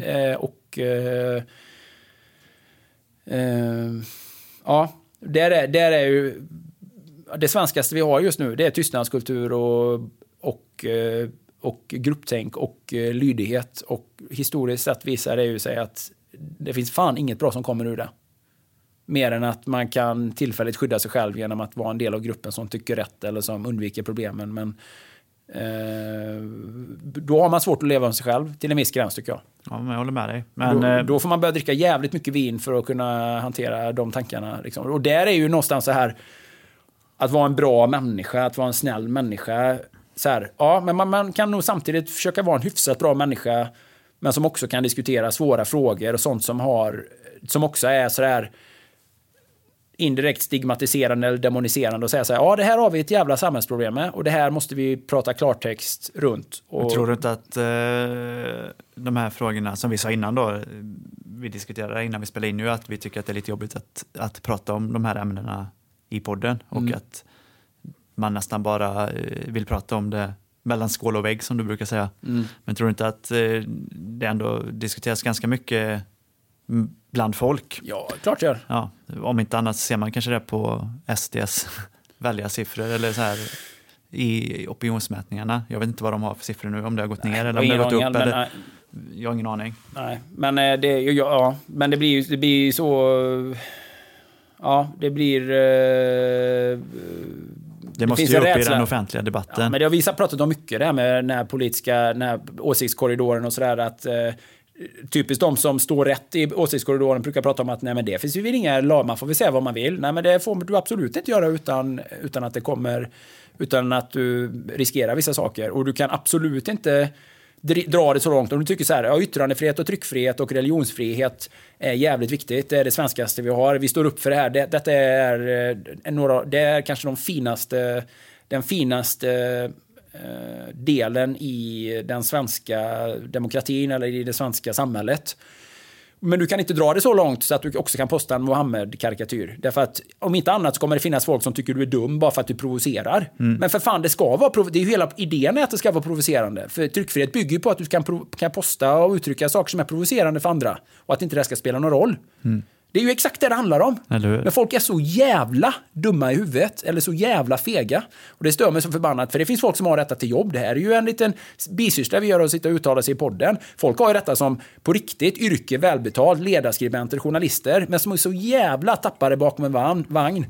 Jag menar, och istället, framförallt så förment fega. De skriver hellre artiklar om bullbak i Ubbhult och meningslös och hoppar hellre, de sparkar ju hellre nedåt naturligtvis. De hoppar ju mycket hellre på mig eller oss eller någonting istället för att lyfta riktiga frågor. Det är mycket mer tacksamt, enkelt, öppet mål. Och de är provokativa, dumma, de får skylla sig själva. Så är det en stor del av det journalistiska etablissemanget i Sverige idag, enligt mig. Och de är fostrade så. De är fostrade utan ryggrad. De är ryggradslösa mollusker i hela högen, intellektuellt ohederliga. De är bara ideologiskt skadade och grupptänkskadade. De har inte en molekyl av självständigt kritiskt tänkande kvar i sin kropp. Liksom. Så att, och det är ju mot alla dem, men de har ju makt. De har ju publicistisk makt. Så här, och det är ju det som är ett problem. Eller politisk makt för den delen också. Men det är ett stort samtidigt problem. Samtidigt så brinner det bara mer och mer i rummet till dörren. Eller dit bakom man stänger, bakom dörren man just stängde. Ja, du slipper se det. Ja, ja, men vi pratade ju om den här Sverigedemokraten, riksdagsledamoten här innan. Och jag hade ju lite dålig koll på det. Du frågade ju mig, vad fan, hänger du inte med eller? Läser du inte tidningen längre? Nej. Och faktum är att det gör jag ju inte. För jag orkar inte läsa skit. Nej, varje gång jag läser om någon av de här sakerna så känner jag mig just bamboozled. Jag känner bara, det här är inte en ärlig bild. Nej, man har dragit mina... Ja. Och jag orkar inte sitta själv och försöka så här läsa mellan raderna i alla nyhetsartiklar och läsa all den här skiten. Jag läser knappt nyheter längre. Av den anledningen. Ja, men jag känner som du också där, Niklas, men samtidigt så ger ju det också lite underlag till att... Det är ett problem i sig att man ska känna så också. Ja, precis. Och det är ju det finns ju en massa diskussioner. Alltså det finns ju så mycket, och det är också såna här tankar och diskussioner, det väcker ju också fler tankar. Typ så här, vänta lite nu här, SVT, statlig television, vad innebär det? Ja, den är opartisk. Nej, det är klart den är inte opartisk. Den är väl högsta grad partisk. Det görs ju ett urval. Om du exempelvis selekterar vad som ska vara nyheter, så görs ju ett urval i vad som ska vara nyheter och hur man vinklar och vad man gör. Alltså, det finns ju hur mycket saker som händer hela tiden. Så det är jäkligt så här, när man gör vilka frågor man ställer, hur hårt man pressar folk, vilken vinkling man har eller vilken infallsvinkel man tar i olika sammanhang.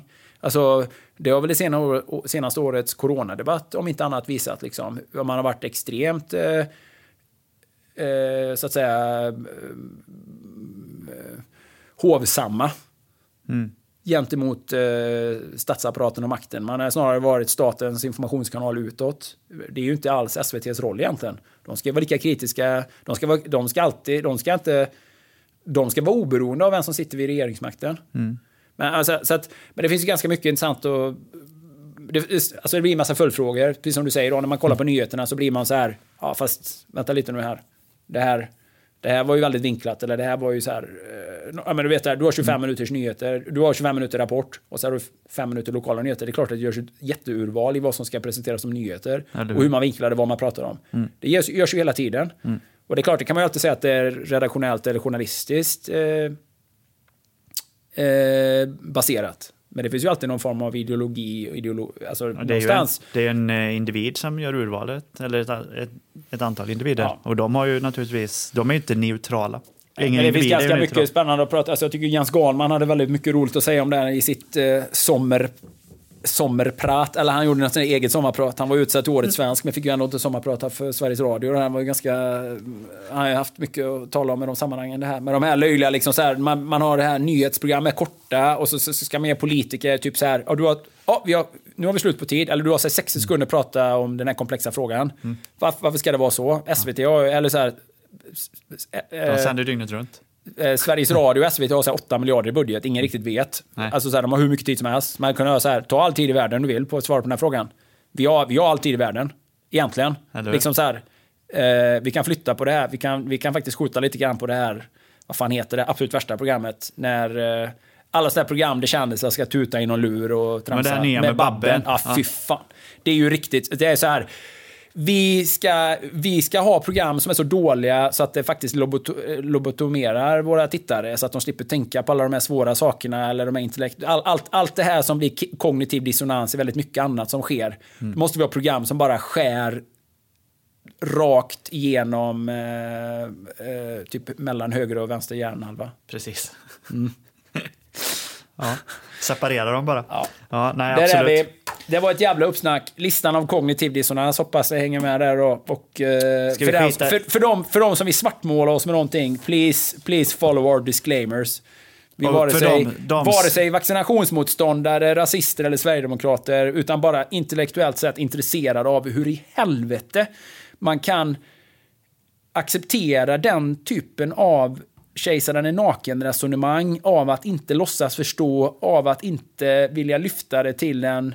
Folk är så jävla oroliga bara. Mm. Jag är i alla fall ekorrsmördare, om någon vill hoppa på mig för det. Så det är någonting jag faktiskt har blivit idag då, mot min vilja. Men det är okej, jag hoppar på mig för det. Men det är ska vi skita i träningsdagboken? Ingen av oss har ju tränat sen sist. Jag har tränat lite grann, men du har inte tränat alls? Jag har åkt 3 dagars slalom faktiskt. I och för sig kanske 8 timmar om dagen. Det räknar jag som motion, men jag hade inte klockan på mig. Eller hade jag, men den var inte på. Jag räknar som att jag inte har tränat någonting. Jag tränade 8,5 timmar förra veckan och det är som att det inte är någonting för mig. Precis. Men för jag körde 12 mil skidor förra veckan och lite styrketräning, men sen drabbade ohälsan vår familj så att det fetsket ju sig, så fick jag istället använda min energi till intellektuella utmaningar och att åt att bena ut den kognitiva dissonansen som blir... Hur har det gått för Erik i skidutmaningen? Det är också spännande. Han har ju smugit iväg lite hemligt. Han åkte ju så här... Till Abisko. Och då undrar jag hur han räknar sina mil där. Och han ska då hasa sig på stighudar uppför och sen åka slalom nerför. Det måste han få räkna, för det är ganska långsamt uppför. Mm. Men han har... Ja, jag åkte ju ändå i regnet så här, både åkte 22 km i lördags och 16 km. Men har han närmat sig överhuvudtaget då? Nej, det tror jag inte. Jag körde ju 52 km i måndags. Ja, nej, jag tror ändå vi kan nu... Är det 28 eller 29 mars idag? 29 mars. Det är de tre sista dagarna. Ja, men jag tror ändå vi kan räkna hem den här tävlingen. Eller? Vågar du det? Nej, vi tar nästa vecka, redovisar vi hur det gick. Bra, då går vi vidare till våra partners.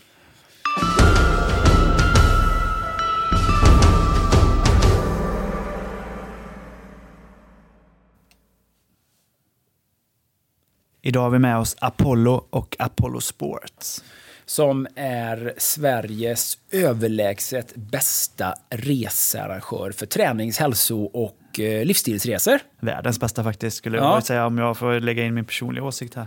Jag tycker att man kan säga livsstilsresor, därför att hälsa och träning är faktiskt en livsstil som är väldigt stor. Som många har adopterat säger man inte på svenska, men som många har anammat. Ja.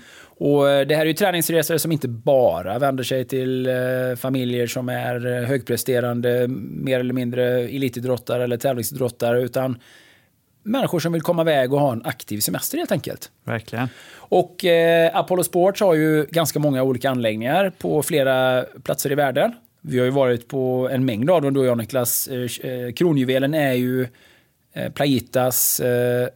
på Fuerteventura. Precis. Kanarieöarna. Ja, en ena sån anläggning med simbassänger och tennisbanor och fantastiska gym, omgivningar, cykeluthyrning, mängder av aktiviteter på schemat, strålande bra boende, mat, ja, top notch helt enkelt. Det är som en elitanläggning för olympier. Vilket det också är. Ja. Men där också vanliga människors motionsaktiviteter blandas med det här, och det är en härlig mix. Och vi har ju många sådana anläggningar. Vi har ju en anläggning i Egypten. Vi har ju varit på Tanjapura i Thailand. Det finns på Madeira. Och de senaste anläggningarna att öppna nu ligger i Grekland. Just det. 2 anläggningar. Den ena heter Porto Myrina och sen har vi ett ställe som heter Sivota Retreat som ligger i den grekiska archipelagen. Ser helt magiskt ut. Det är som hämtat ifrån Iliaden och Odysseen, tycker jag. Oj, ja. I den mytiska övärlden. Ja, i den mytiska övärlden. Och man kan ju gå in på alla de här, man kan ju boka resor till alla de här anläggningarna då via apollo.se, surfa in på träningsresor och sen så hittar man de här träningsresortsen. Och det som är gemensamt för alla de här anläggningarna är ju att de har ett mycket mer utbyggt utbud för den aktiva familjen som vill ha den här aktiva rekreationssemestern. Alltså man kan hyras upp eller man kan paddla kajak, tennisbanor, paddelbanor, gym, cykeluthyrning. Mycket bättre utmärkta liksom leder och banor, rutter för cykelvandring, löpning. Alltså man har oftast har man ett ganska digert schema med aktiviteter man kan joina in på och så vidare. Och så går det också temaresor. Eller hur? Genom Apollo Sports. Och jag kommer vara ledare på en simresa som åker till just Sivota Retreat i Grekland. Som sig bör, det hade varit konstigt om du var yogaledare, tycker jag. Ja, det hade varit märkligt faktiskt. Även om simning jag faktiskt är ju ditt gebit. Det hade inte alls varit lika konstigt om jag var yogaledare som om jag exempelvis var paddelledare. Nej, det kan eller inte. Eller padel. Paddelledare hade jag kunnat vara om det var stand-up paddel. Ja, men inte om det var... Man får säga stand-up paddle. Paddle, ja. Eller ståpaddling. Ståpaddling. Ja, fast, jag tycker, det är så märkligt paddel. Nu när man säger att jag paddlar, men jag paddlar inte. Folk tror att du spelar sån låtsastennis. Ja, men jag spelar ju sån mjuktennis med 3 andra.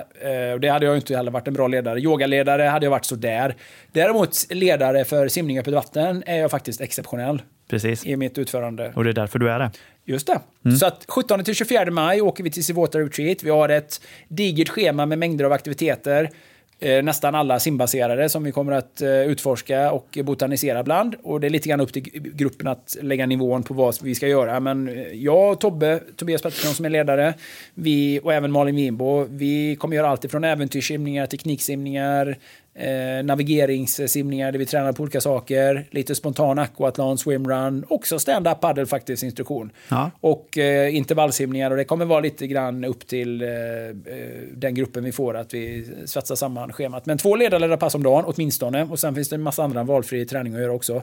Enastående billigt paketpris för tillfället, eller just nu i de här tiderna då, avresa Stockholm, Göteborg, Köpenhamn.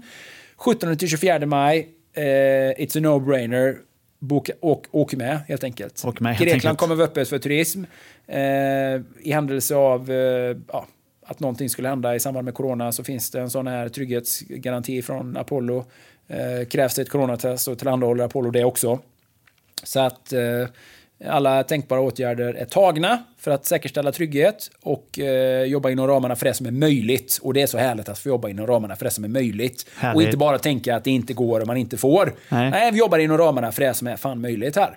Så vi åker ner till Sivota Retreat 17-24 maj. Alla nivåer ska också sägas. Det enda som krävs är ju att man ska vara medveten om att det är simning öppet vatten och att man då förslagsvis bör, eller ska faktiskt vara simkunnig och vara bekväm också i öppet vatten. Så det är ju ingen renodlad simskola på det sättet. Just det. Men, man bör veta vad det innebär att simma i öppet vatten, ja, och ha gjort det tidigare. Ja, helst. Vad räknar med för vattentemperatur? Är det våtdräktsläge? Eller? Jag tror att det kan vara våtdräktsläge för de som eventuellt är lite frusna, men för oss som är suktande och idogt längtande efter sol och en annan hudton är det nog faktiskt bara badbyxor. Mm. Jag tror att det är varmt. Jag tror att vi pratar 22-23 grader i vattnet kanske. Åtminstone över 20 grader och en stekande het retsinasol ifrån grekiska himlen. Mörka simglasögon då får vi säga. Det kanske man får meddelat när man anmäler sig. Men apollo.se. Ja, alla nivåer är välkomna som sagt. Man får inte vara snabb, man får inte vara duktig, man får inte vara uthållig. Man ska tycka om att simma eller att åtminstone vara med och träna med oss. Så att där har vi det.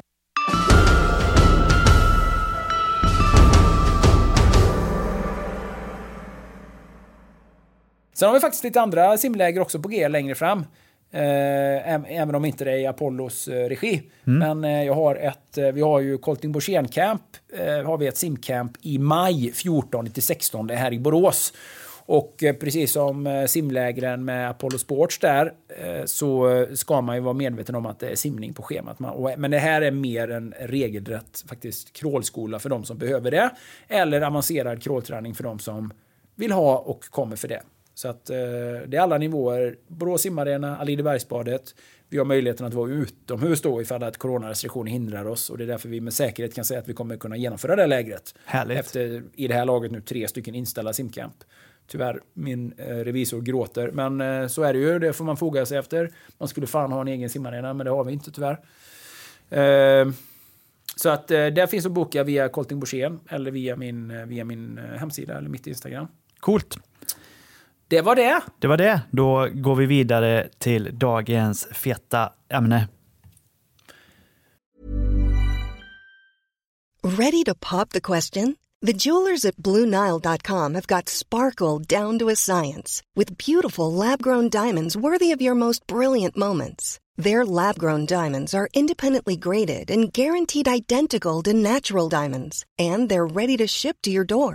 Go to BlueNile.com and use promo code LISTEN to get $50 off your purchase of $500 or more. That's code LISTEN at BlueNile.com for $50 off. BlueNile.com, code LISTEN. Hey everyone, I've been on the go recently. Phoenix, Kansas City, Chicago. If you're like me and have a home but aren't always at home, you have an Airbnb. Hosting your home or a spare room is a very practical side hustle. If you live in a big game town, you can Airbnb your place for fans to stay in. Your home might be worth more than you think. Find out how much at airbnb.com/host. Hey, I'm Ryan Reynolds. At Mint Mobile, we like to do the opposite of what Big Wireless does. They charge you a lot, we charge you a little. So naturally, when they announced they'd be raising their prices due to inflation, we decided to deflate our prices due to not hating you. That's right. We're cutting the price of Mint Unlimited from $30 a month to just $15 a month. Give it a try at mintmobile.com/switch. $45 up front for 3 months plus taxes and fees. Promo rate for new customers for limited time. Unlimited more than 40 gigabytes per month slows. Full terms at mintmobile.com.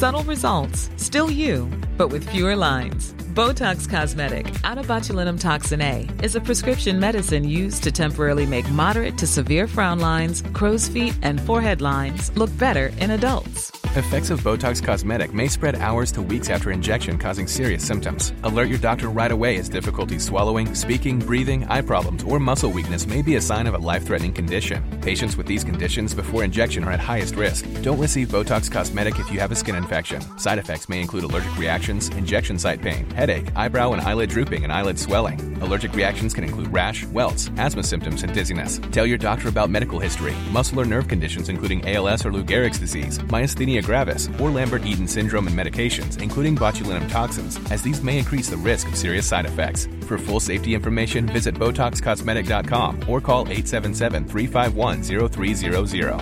See for yourself at BotoxCosmetic.com.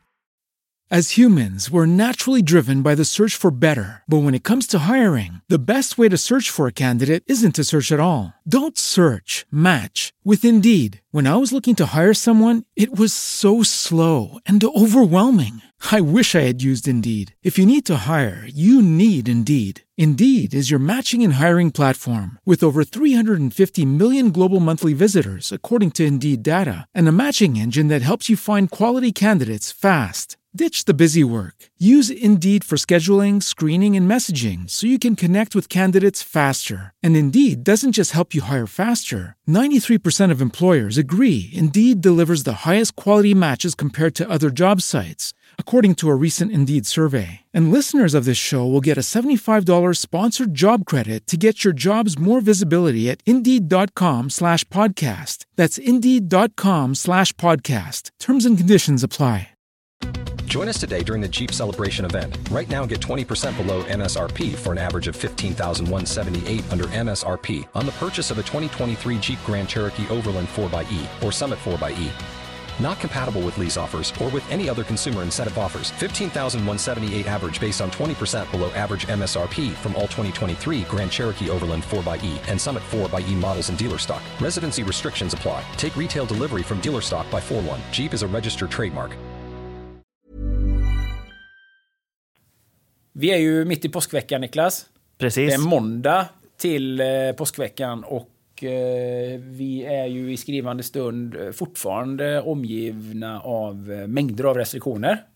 Det är vi. Vilket ju innebär att du får ju exempelvis inte gå på restaurang och sitta efter klockan 8 och dricka vin.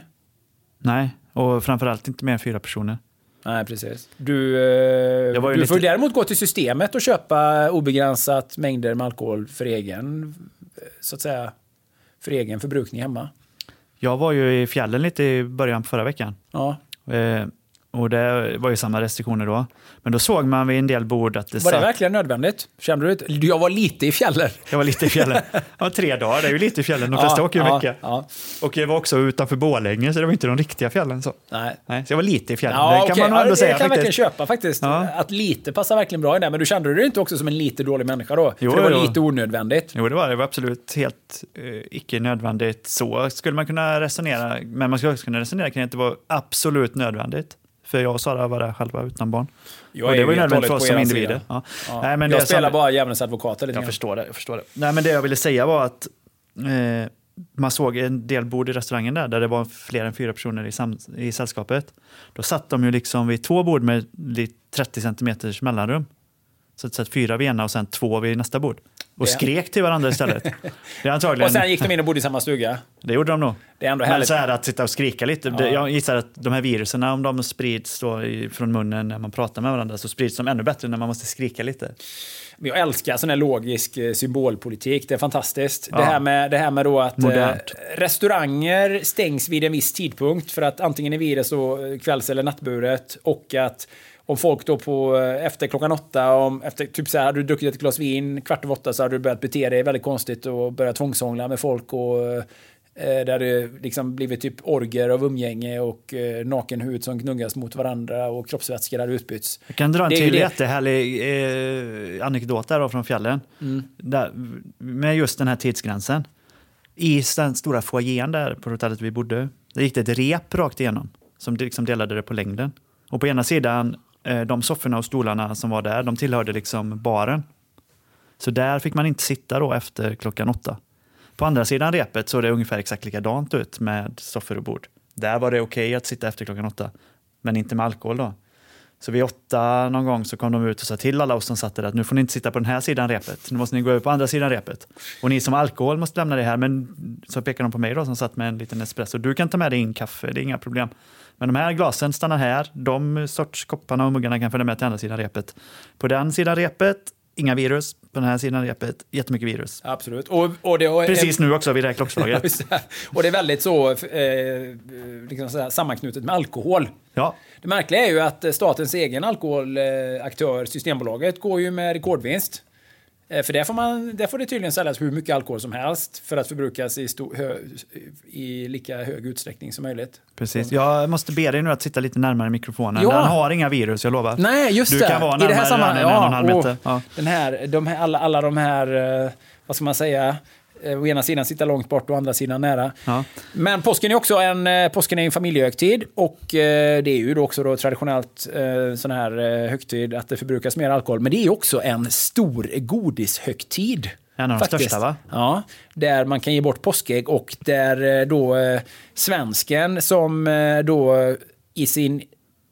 i sitt självbedrägeri, den typiska svensken och medelsvensson som övertygar sig om att jag äter ju faktiskt inte så mycket godis annars, jag äter ju ganska nyttigt egentligen. Mm. Då kan verkligen frossa i den godisdekadensen med alla andra lösgodisdetaljer eller specifika påskgodisdelar som jag personligen är väldigt förtjust i, exempelvis marsipanägg från Anton Berg. Anton Berg är bra. Jag älskar ju allt marsipan. Jag med. Ja, vi gör ju det. Mm. Och då vi blir marsipanmänniskor. Det är inte alla som är det. Nej, en del är inte det. Nej. Och då undrar jag vad det är för fel på dem. Ja, de gillar antagligen inte koriander heller. Eller hög puls.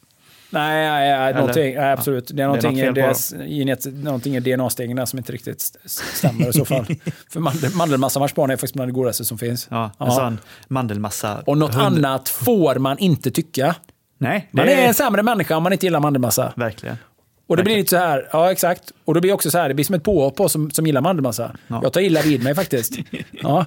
Du gillar inte mandelmassa, du tycker inte om mig alltså. Är jag dålig, är jag dum, gör jag fel? Är det något fel med mig eller? Hånar du mig? Häcklar du mig? Kränker du mig? Mm. Och det landar någonstans i det, tycker jag. Mm. Men vad ska vi komma med det här? Ja, men vad vi ska komma med det här är ju så här att vi lever fortfarande i en exceptionell coronaverklighet. Mängder av restriktioner, mängder av... jag går så långt som att kalla det övertramp mot våran personliga integritet. Men inte bara den, Niklas. Precis det du beskriver när du var i fjällen här nu. Mot våran intellektuella integritet. Därför att man får fan med slå kullerbyttor i sina tankar för att förstå logiken bakom de här restriktionerna och reglerna och hur jag tycker det är ganska enkelt att vara lydig kring saker som det är retoriskt som man logiskt kan förklara. Jag argumenterar aldrig med lagen att ta på mig bilbältet exempelvis. Jag tycker det är helt rimligt. Alltså det är ingenting så här, jag behöver inte göra en förhandling. Jag behöver inte göra våld på min intellektuella kapacitet för att förstå värdet av att ta på mig trafikbältet. Jag skulle inte heller argumentera med en polis om polisen tog mig och jag hade glömt bältet.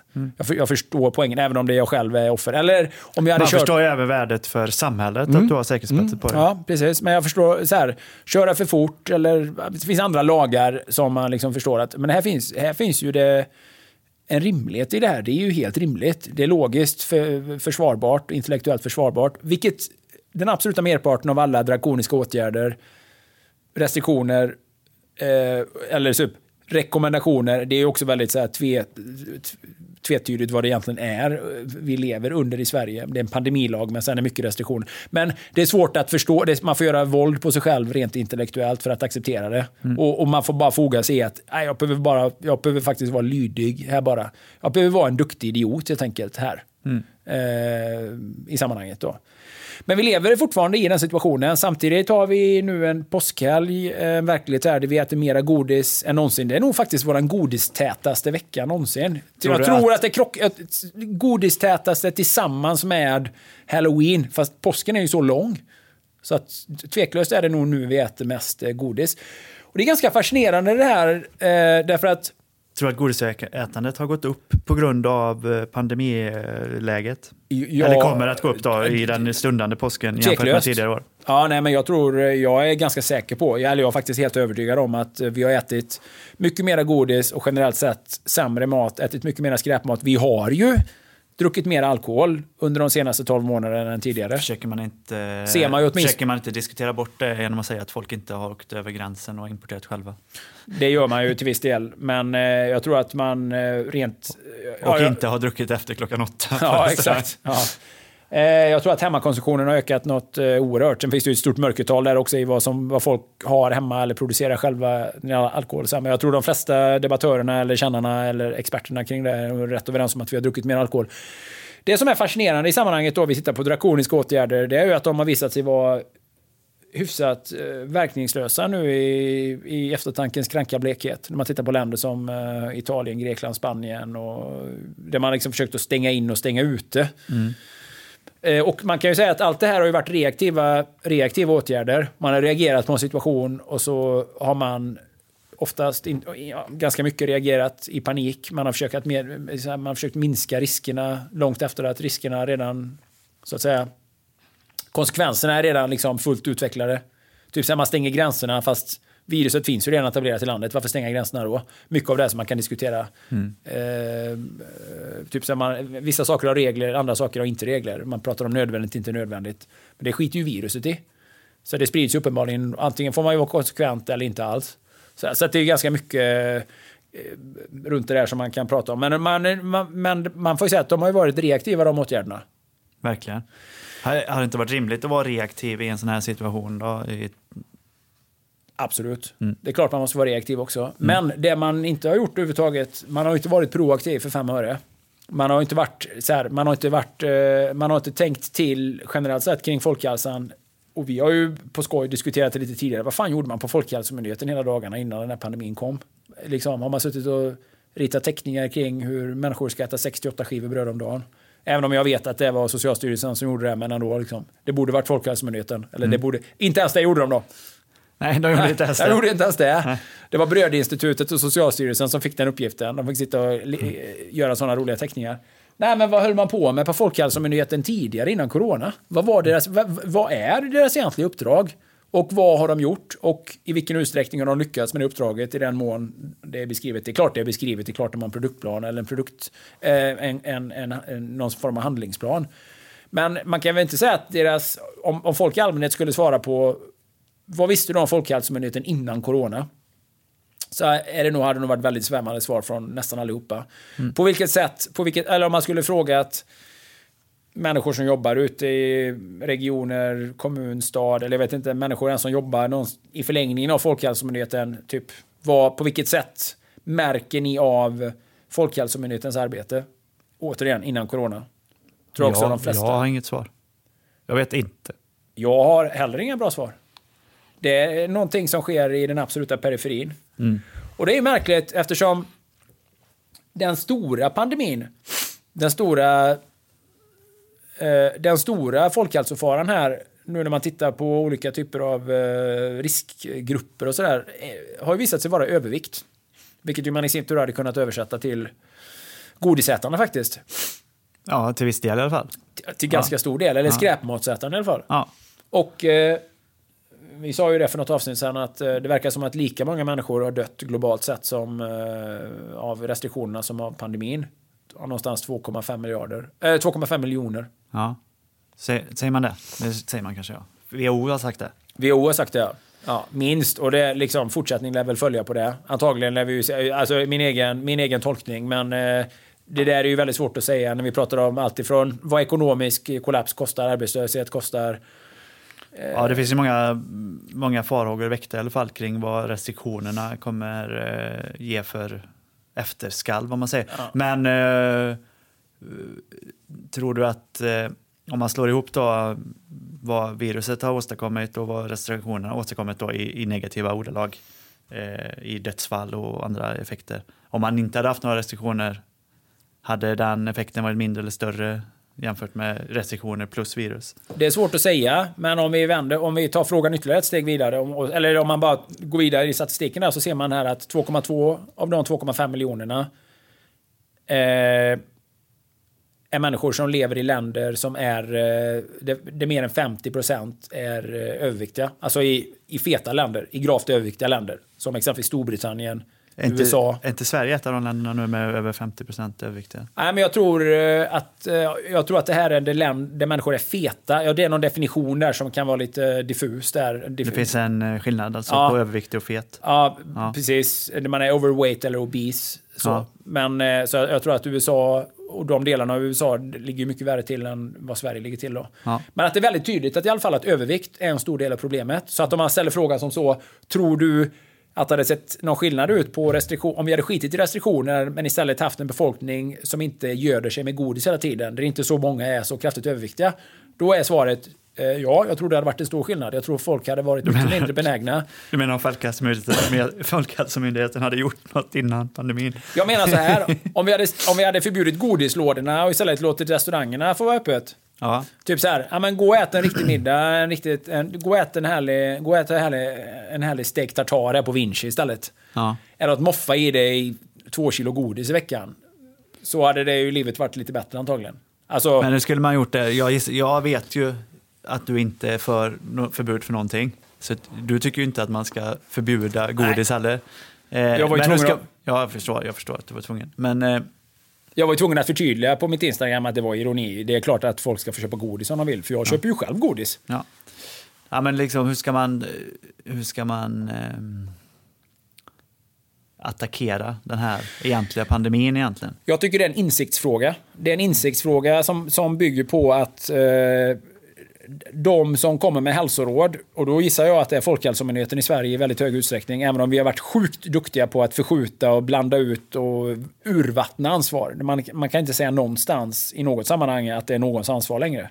Nej, det är de. Vi jobbar bara med det här lilla. Mm. Vi här är anställda bara i händelse av eventuell pandemi.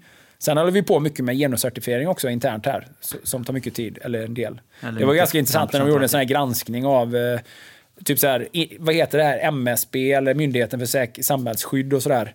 Myndigheten för samhällsskydd och beredskap. Ja, just det. Så man hade gjort sökningar så här på olika ord. Och då hade det ju typ viruspandemi, det fanns ju inte en enda gång som man hittade träff på det. Nej. Däremot för ord som inkludering och genus och jämställdhet. Sådana här ord, det hittar man ju 13 gånger på russinen hittar man ju det. Mm. Så att det där har ju fått lite, befogad kritik det där att man, vänta lite nu, vilken är kärnverksamheten här? Det är väl fan inte hålla på att se till att det finns respiratorer tillgängliga och att se till att inte vi är på näst sista plats i Europa när det gäller intensivvårdsplatser i förhållande till capita. Är väl viktigare i så fall än att vi ska ha en intern genuscertifiering. Det beror ju på vem man frågar. Ja, det beror på vem du frågar, absolut. Men om du frågar mig så tycker jag att det är så. Men visst, absolut. Jag blir så jävla fakta, alltså, jag orkar inte. Men där är ju någonstans och också så här att och då hamnar man i det här reaktiva läget och där man kan säga så här att nu måste vi allihopa vara solidariska med sjukvårdspersonalen. Och så finns ju det någonstans i någon typ av överstrykt text där sen också. Därför att vi har ju monterat ner den stora delen av vården och vi har inte respiratorer tillräckligt och det som ni har betalat skatt för under alla den här tiden, det som ni kan som medborgare kan förvänta er att få tillbaka av den skatten ni betalar kan vi inte alls tillhandahålla. Men typ, men vi är i alla fall genuscertifierade upp över öronen. Mm. Och det vore bra om ni som medborgare nu tar lite mer ansvar och håller avstånd och ser till att den här pandemin kommer till rätta eftersom vi inte har lyckats med vårt uppdrag. Men sanningen är ju att hade man från Folkhälsomyndighetens sida eller hade man kanske, det kan ju inte deras ansvar fullt ut heller, alltså det är ju så som världen har blivit, men man hade kunnat varit lite tydligare med kanske och sagt att det här med övervikt är ett jätteproblem och i synnerhet för er som har corona. Man hade kunnat vara tydliga med det i somras exempelvis. Man visste ju detta tidigt att covid var drabbade riktigt gamla och riktigt sjuka framförallt, men också överviktiga. Övervikt är en bidragande faktor även hos yngre människor. Sen kan du bli sjuk ändå, men det är en utmärkande och tydlig faktor. Men man undrar ju så här, gäller inte det alla sjukdomar att det här är riskfaktorer? Borde man inte... Det är ju så. Mm. För även innan corona och efter corona kommer det vara så att hjärt- och kärlsjukdomar, metabola syndrom, diabetes typ 2, allting som vi kan förknippa med övervikt är en riskfaktor för allt annat och i sig en sjukdom som du tyvärr kan dö av om du lider av den. Mm. Men jag tycker inte det pratas klarspråk idag om det här, därför att det är inte fint och det är inte snällt att prata om det här. Det är kränkande och hånande och förnedrande och demoniserande och stigmatiserande och obekvämt att prata om det och därför tassar man som katten kring het gröt så som man ofta gör i Sverige och så blir det som med mycket annat, det blir kognitiv dissonans kring den här frågan. Även den debatten är ett stort minfält. Ja, kanske lite mindre än att prata om islam eller genus eller till och med vaccinationer, men det är definitivt ett minfält. Du har definitivt mängder av... Det är definitivt obekvämt att prata om det. Ja. Till och med om du är en myndighet. Alltså till och med om det ligger i ditt egentliga uppdrag att prata om det, så verkar det vara obekvämt. Mm. Men sanningen är ju att man gör ju inte någon en tjänst genom att inte prata om det, därför att man normaliserar ju ett dåligt beteende, eller normaliserar ju ett... Det är ju som att säga så här, men det är bara lite cancer. Det är ingen idé att prata inte om det. Stäng dörren. Men det brinner ju. Men stäng nu bara. Det är bara lite cancer. Det kunde vara... Det är lite fin. Det är lite fin cancer. Det är inte full cancer. Nej, men så finns det många dumma sätt att prata kring det. Mm. Ja, nej, men det är ju bara ena punkkulan. Ja. Cancer. Det kan inte prata om det blir obekvämt. Då blir det dålig stämning. Nu pratar om det. Ja. Kom inte här och må dåligt. Kom inte här och sprida dålig stämning. Men det är bara lite cancer. Mm. Ja, men det är ju så. Alltså, när man inte pratar klarspråk och säger okej, det finns mycket tid att träna. Det finns mycket natur i Sverige. Se till, ni som är överviktiga, se till att gå ner i vikt. Därför att kommer det här tillbaka i en andra våg, vilket det gjorde, så har ni mycket större chans att klara er. Chansen är antagligen mindre att bli drabbad och chansen att klara sig är mycket större om du väl blir drabbad. Mm. Om du inte är gravt, typ så här, kan du gå ner 20 kilo och förbättra sina odds radikalt? Varför? Man har inte pratat om det. Man pratar inte om det. Man ser inte den, vänta lite nu här, den egentliga epidemin, det är ju fetma. Fetma är den egentliga epidemin. I alla olika det sammanhang. Det man har sagt är väl lite så här luddigt att det är bra att motionera lite nu. Ja, men folk tror ju att de motionerar när de går till bussen. Folk tror ju att de motionerar när de går till Ica, när-Ica för att köpa sina chipspåsar eller godis. Eller jag lämnade någon siffra här om var det amerikanska barn, hur mycket de hade gått upp i vikt. Danska barn. Ja. För helvete man. Hur mycket hade de gått upp under pandemin? Jag tror deras övervikt har ökat med 7 kilo. Alltså här... Ja, 7 i snitt.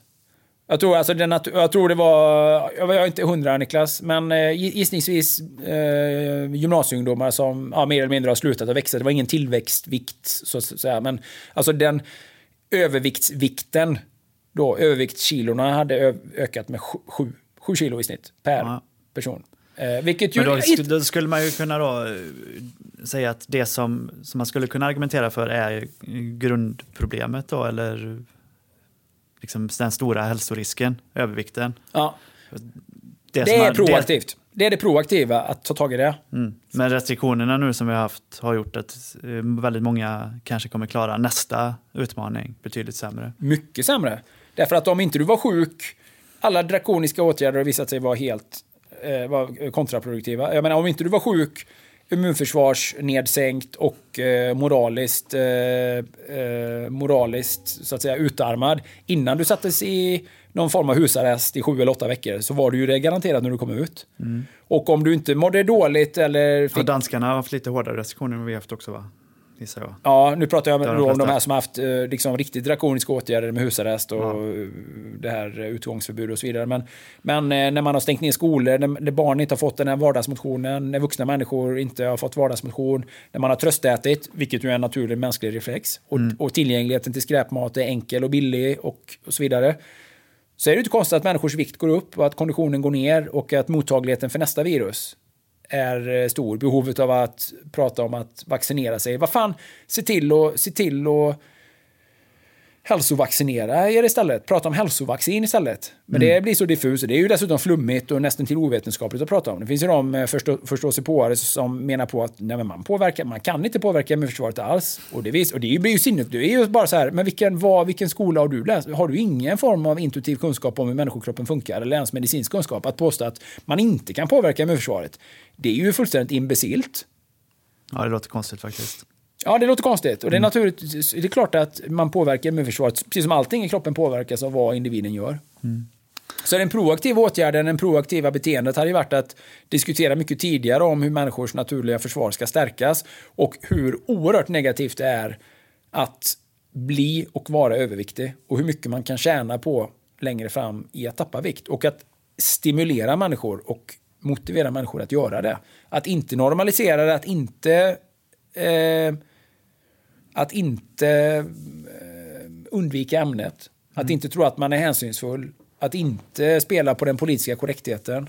Vet du vad jag kan uppleva som ett problem i hela det här? För jag tycker också att man ska göra folk mer uppmärksamma på sin egna hälsa och sånt. Men jag tror att det finns otroligt många människor som inte är intresserade eller som bara vill sopa under mattan och inte tänka på det. Ja. Som har hälsoproblem. Du har de här hälsoproblemen. Det här finns massor att läsa på om. Så jag bara, nej, jag vill inte veta. Jag vill bara göra det man säger till mig att göra. Så är det. Men sen hur ska man få... Alltså, jag vet inte. Det känns som att de är betydligt fler än de som är intresserade av sin hälsa. Hur ska man få folk intresserade av sin egna hälsa? För det måste ju ändå vara det grundläggande är att folk vill vara intresserade av sin hälsa också. Men det här har ju väldigt mycket med de ämnena som vi vill avhandla nu under våren här, med undantag då för vissa intervjuer vi ska göra som i och för sig kanske kommer ändå tangera ämnet. Men vi kommer ju prata mycket om livsmedelsproduktion, kött, vi kommer prata om ketogenkost och det här att nyttig mat demoniseras. Det här ligger ju liksom i samma anda. Informationen, vi tar de exemplen du tar där, Niklas. Människor som inte egentligen bryr sig. De orkar liksom inte sätta sig in i det. De orkar inte läsa en bok. De orkar liksom knappt googla någonting. De får väldigt mycket av sin information och det de ser på tv och det de ser att andra människor gör. Och det du ser med blotta ögat när du går och handlar. Och sanningen är ju att det marknadsförs skräpmat överallt. Och att skräpmat marknadsförs i väldigt hög grad. Det kostar lite, det står centralt, det är enkelt, det profileras, det populariseras i alla sammanhang. Finns hur mycket reklam som helst för godis och skräpmat. Finns hur mycket normalisering kring det.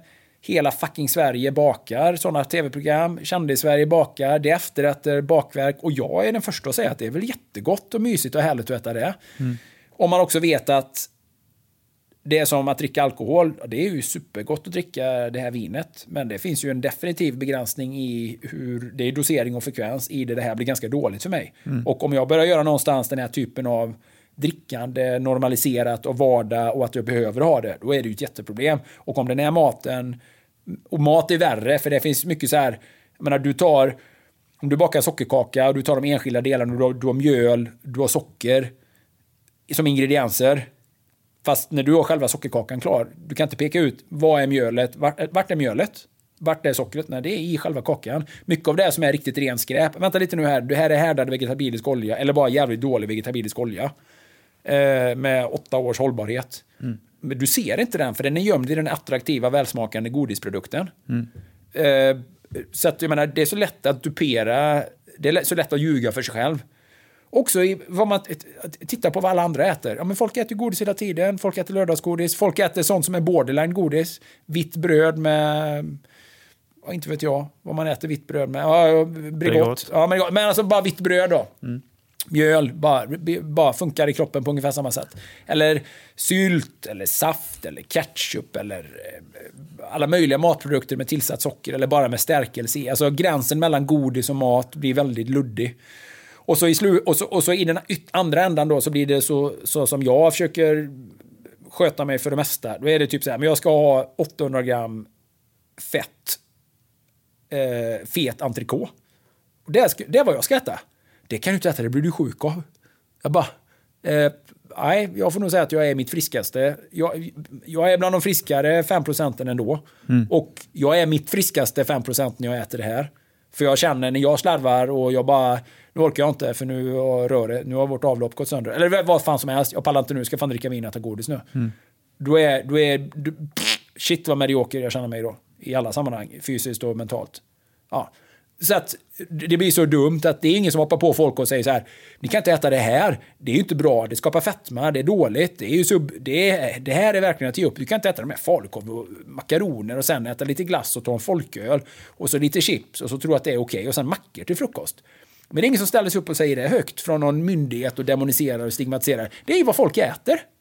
Jag tänker på, vi har haft ganska många genom åren när vi har varit på föreläsningsturnéer och sånt som har varit ganska överviktiga som har kommit fram och berättat om sina upplevelser med vad de har blivit rekommenderade i vården att äta och som sen då kanske har känt att nej men jag vill faktiskt veta mer om det här. Ja. Och tagit reda på massa skär och testat någonting annat än vad vården har sagt, vilket är drick rapsolja och käka mycket bröd. Ja, och sen måltidsersättningar och trycka den sortens mat och men de är ju så extremt få ändå, de som vi träffar. Vi träffar ju bara de som har haft intresset att göra en förändring och som vill göra en förändring och som också tar tag i det själva och sen märkt att det finns någonting som funkar mycket bättre än det jag får från min doktor. Men majoriteten av alla de som lider av diabetes typ 2 eller diabetes som får de här råden kanske inte ens är intresserade av någonting annat. De bara, skönt, då gör jag som doktorn säger. Jag orkar inte, jag vill inte tänka på att det kan vara fel. Eller jag vill inte, och så bara är man hur ska man få dem intresserade? Liksom? Men jag tror att det stora mörkertalet är ju de som ännu inte är medicinskt sjuka, men som är så här, man har lite dysfunktion, man funkar inte jättebra, man är överviktig, man har låg energi, man har låg sexdrift, man har sämre funkande hormoner. Men man är inte så här, man är inte direkt sjuk, och det kanske för att testerna visar att det visar inte några direkta problem, vilket kanske är mer en kritik av testerna också, att men då tar man ju för fan fel tester. Mm. För jag menar, om du inte hittar, om du så här, någon är väger 40-50 kilo för mycket och inte orkar speciellt mycket och testerna visar att det är okej, eller typ inom ramen, då är det men just testning i sjukvården, där är väl också egentligen bara reaktivt beteende, inget proaktivt beteende. Alltså det går väl knappt att få ett test om du inte misstänks ha en sjukdom. Nej, som precis. Testet eventuellt kan visa. Ja, men det blir en stor nivå av gråzonshälsa som du egentligen inte får svar på. Men vad jag menar är, den gruppen är nog svårast egentligen. För att där är det ju mer så här, ja, okej, du har utvecklat diabetes typ 2. Då är du har du en sjukdom som är kronisk. Då är det ju mer frågan om så här att du behöver ändra ditt beteende, annars kommer du att dö. Liksom, du är på väg, du är on the short list on dying här liksom. Om du inte ändrar ditt beteende, och då är man ju riktigt illa ute, då har man i regel en mängd andra komplikationer också, och mycket riktigt dör ju folk fortfarande av diabetes typ 2, eller i alla fall med väldigt mycket allvarliga symptom så lever man med det då. Men jag är ganska säker på att även då folk som försöker vara duktiga, som blir intresserade, jag skulle säga så här att nu spekulerar jag bara, men på väldigt god bas av ändå kunskap jag har och människor jag träffat och vad jag läser. Om du går till 10 dietister och vill hjälp med din kost liksom, så skulle jag tro att 10 av 10 idag av traditionellt utbildade dietister, nu pratar jag inte om de som är utbildade av exempelvis Paleoinstitutet eller som är kostrådgivare eller jobbar med funktionsmedicin, så här, traditionella dietister på ett lasarett eller på så här, vårdcentral, 10 av 10 skulle säga ät mindre kött. Var försiktig med ägg, ät margarin. Och det är ju helt befängda råd. Det är ju så här, och ät mycket mer bröd, grovt bröd, ät frukost och så vidare. Det finns så mycket man bara, men vem är det ni gör en tjänst där egentligen? Varför kommer ni med sådana råd? Det här är bara dumt. Uppmana inte människor att äta mer stärkelse.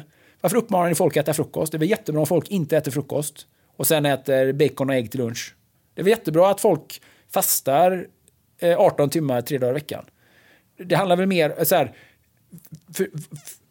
här, förklara varför ni ger de råden ni ger. Det står i de böckerna vi har läst. Eller så. Ja, det visar ju bara på hur meningslös, värdelös er utbildning är. Sen att ni har utbildning i vad vissa människors specialallergi ska äta, det må vara hänt, men det finns ju inget logiskt tankegods här överhuvudtaget. Det finns ju inget, här är det ju ideologi och prestige som eran ert yrke bygger på, eran kunskap eller det som ni lär ut. Bygger ju liksom inte på hur världen ser ut på riktigt. Så här, vi behöver få folk att äta mindre stärkelse. Vi kanske behöver få folk att äta betydligt mera kött. Vi kanske behöver få folk att bli mer intresserade av matlagning. Vi behöver få folk att äta betydligt mindre bröd. Vi behöver få folk att inte vara rädda för fett. Vi behöver få folk att äta riktiga, bra, icke-raffinerade fettalternativ som inte är baserade på dåliga vegetabiliska oljor och så vidare. Det finns jättemycket där. Så jag tror att folk som söker kunskap och söker råd, folk som är lite sådär sökande och försöker vara proaktiva, också får dålig vägledning. Därför att vi har en vägledande vetenskap i det här som är, eller ett yrke av vägledande yrkesmänniskor som i mångt och mycket gör ett dåligt jobb. Det är ju inte svårt, och det är ju inte svårt om någon lever på en utpräglad skräpmatsdiet. Det är ju inte svårt att få dem att äta bättre. Du kan ju ge dem vilken diet som helst. Om du säger så här, du måste äta pågens bröd, så kommer det ju vara bättre än vad de äter. Om de äter all sin mat från McDonalds liksom, eller vad fan det nu ska vara. Om de äter godis bara eller kakor, så kommer det ju vara bättre att de äter pågens grova gräddar eller vad fan som helst liksom, såklart. Ja. Det kommer ju vara bättre att de äter makaroner och korv, såklart. Men det då har man ju bara tagit det från... Bättre betyder inte bra. Nej, verkligen inte. Verkligen inte. För det finns ju många nivåer av riktig misär där allting är bättre. Men det betyder ju inte att man har tagit det så långt som man borde göra, eller ens i närheten. Du har ju för fan inte kommit ut från startfållan här än. framme vid det här målet rent intellektuellt. Men det kom ju en... det var väl ett tidningsklipp du hade med i ditt inlägg där, och att det är ju bra att vara lite fet. Ja, det var också, det var i samma anda. Det var precis samma dag så hade Aftonbladet publicerat någon sån här, typ så här, någonting om att det gör ingenting. Man kan vara lite tjock så att det skyddar till och med mot vissa sjukdomar. Mm. Samtidigt som man på andra platser i samma tidning antagligen, eller i alla fall man har ju skrivit om det i Aftonbladet, att det är så här att vi ser att övervikt är en väldigt starkt kopplad faktor till corona i det här fallet då. Mm. Allting vi vet om övervikt är att det är dåligt. Det är inte bra mot någonting. Fast, och då pratar vi inte så här, men det är ju bättre att vara lite överviktig och glad än att vara underviktig. Fast vi pratar inte om underviktig heller. Vi pratar om att vara normalviktig. Vi pratar inte om någon avart här. För det är väldigt få på riktigt underviktiga människor i Sverige då, som är medicinskt underviktiga. Ja. Däremot är det jävligt många överviktiga människor som lever i någon form av normaliseringsacceptans att det är okej, och när man är 50 ska man vara lite rund. Ja, vem har för det första sagt att det är okej? Och vem har för det andra sagt att det måste vara så? Och vem har det för det tredje sagt att det är inte förknippat med någonting och att det till och med är bättre än andra saker eller alternativet? Nej. Det bästa är att äta mat som är bra för kroppen och att träna och röra på sig så mycket som möjligt. Och insikten om att ju äldre man blir desto skörare blir man. Man har mycket mindre marginaler naturligt. Så att... och att vissa typer saker av mat äter man för att kanske bara unna sig och tycka om smaken, vilket också är helt okej. Men att det finns saker man behöver äta för att hålla sig frisk och stark också. Mm. Och att din vikt och din allmän hälsa har allt med allting att göra när det gäller hälsa. Prognos för att överleva och klara saker och så vidare. Just det. Vem pratar om det här? Vem pratar om det här från myndigheters håll eller från statsapparatens håll eller från Folkhälsomyndighetens håll? Vem gör inslag om det här på anslagstavlan? Vilket nyhetsklipp. Ja, men du vet anslagstavlan. Ja, jag vet. Där har de ju en massa löjliga inslag om att man ska gå ut på is i maj och gå igenom, eller så här, gå inte ut på is i maj. Nej, det vi vet. Kör inte bil på natten utan att ha tänt lyset. Ja, men det är mycket så här. Ja, ganska självklara grejer som riktar sig mot ändå. Ni som bor i kustbandet, går inte ut. Nej, vi ska inte gå ut på isen. Eller så går vi som bor här ut på isen för vi vet hur den fungerar. Ja, eller bara om det är väldigt många självklara saker man ska berätta från staten, då blir det mycket man får göra anslagstavlan på. Mm. Men i alla fall, vilken typ av officiell information kommer ut på det här i det här sammanhanget? Hur pratar man om det här? Nej, men ganska lite. Vilka åtgärder görs för att få människor att äta bättre eller att motionera mer? Nej, men det görs säkert lite grann, men ändå inte mycket. Och det är en svår fråga. Jag är medveten om det här därför att vi vill att individen ska ha ett eget val. Och det har vi ju väldigt mycket. Mm. Förutom när det gäller restriktioner och andra saker. Så här, nej. Men när vi har underlåtit att vara proaktiva, då ska vi tvinga alla in i reaktiva åtgärder. Och det är fan inte valfritt. Det är inte så här, det är ju valfritt om man vill köpa godis eller kött i affären. Ja, absolut, och det bör det vara. Mm. Typ så här, det är ju valfritt huruvida man vill... Nej, det är inte valfritt nu. Nu är det fan inte... Nu är ingenting valfritt längre. Nej. Det är ju valfritt huruvida du vill göra medicinska ingrepp på din kropp. Nej, det är verkligen inte valfritt nu. Det är nästan obligatoriskt. Det är mer eller mindre påtvingat. Om inte andra i någon form av kollektivistisk anda. Så att det landar ju någonstans i det här att de proaktiva åtgärderna har ju varit, är ju och har varit för dåliga. Och innan corona så var övervikt och fetma och sockerätande, för mycket stillasittande och hela den grejen, metabola syndrom. Det var den största epidemin och det kommer vara mycket värre och än mer så efter det här har lagt sig. Tror jag. Är jag säker, övertygad om. Det är ganska många som tror det faktiskt. Övertygad om. Ja. Man kan ju tycka så här... är det inte bara att hålla ut och hålla i ett år, så som man säger, eller 2 år kanske? Varför sitter vi här och gnäller hela livet? Det har ju varit fullt av valfrihet. Det gör länge som vi inte har valfrihet i 2 år. Nej, exakt. Men mycket tyder på att det ändå får väldigt stora konsekvenser. Även om vi bara behöver hålla ut och hålla i lite. Håll i tills att våra nya myndigheter kommit på plats så att det blir förbjudet att prata om de här grejerna överhuvudtaget. Så kommer ingen... Då behöver ni inte hålla ut längre sen, för då bestämmer vi åt er. Ja. Perfekt. Exakt. Då har vi en... Ladda ner det här poddavsnittet på en cd-skiva och göm den så ni kan plocka fram den sen när inte det är längre tillåtet att podda. Ja. Men det finns mycket man kan armchair quarterbacka när det gäller den här frågan. Men, så är det ju. Men övervikt verkar ju i alla fall vara en väldigt stor riskfaktor även när det kommer till covid-19 då, precis som många andra sätt i livet. Man har inte varit speciellt tydliga med det här. Man har kunnat ana sig till och kunnat, som man har gjort det tolkningsföreträde som man förstått det. Men det har absolut inte varit in your face. Om det är någonting som är in your face så är det de reaktiva åtgärderna. De är påtagliga. Mm. För de märker vi varje dag och det är väldigt kraftiga ingrepp i vad man får göra i den personliga valfriheten. Men den riktiga bakomliggande orsaken till varför vi som befolkning är så mottagliga, de pratas det extremt lite om och bara egentligen i omskrivande ordalag. Mm. Och det är ju lite ondskefullt av det att bara peka ut de överviktiga så här, tycker jag. Vi är dåliga människor, dåligt ondskefullt avsnitt. Det där finns ju mycket spännande att lyssna på. Jag research, lyssnat lite på avsnitt med David Eberhardt, framförallt på Aron Flam och dekonstruktiv kritik då. Mm. Och han är ju väldigt tydlig med hur ofta han får höra just att han är en dålig människa. Han lyfter ju sådana här frågor som psykisk ohälsa eller dåligt mående. Mm. Typ vad det är i vården att göra överhuvudtaget då. Mm. Typ så här 20-25-åringar som tycker det är jobbigt att tjejen gjorde slut eller att hunden dog eller att det är så här. Han bara, men det här är ju bara, det här är som en själens förkylning. Mm. Det är inte en psykiatrisk diagnos som schizofreni eller något annat. Det här är liksom, vad har det här med vården att göra? Det här har ju med inställning till livet att göra, eller det har med copingmekanismer att göra. Mm. Ja, utbränd. Det är inte folk som har gjort för mycket, eller typ säga, det är ju folk som har gjort för lite.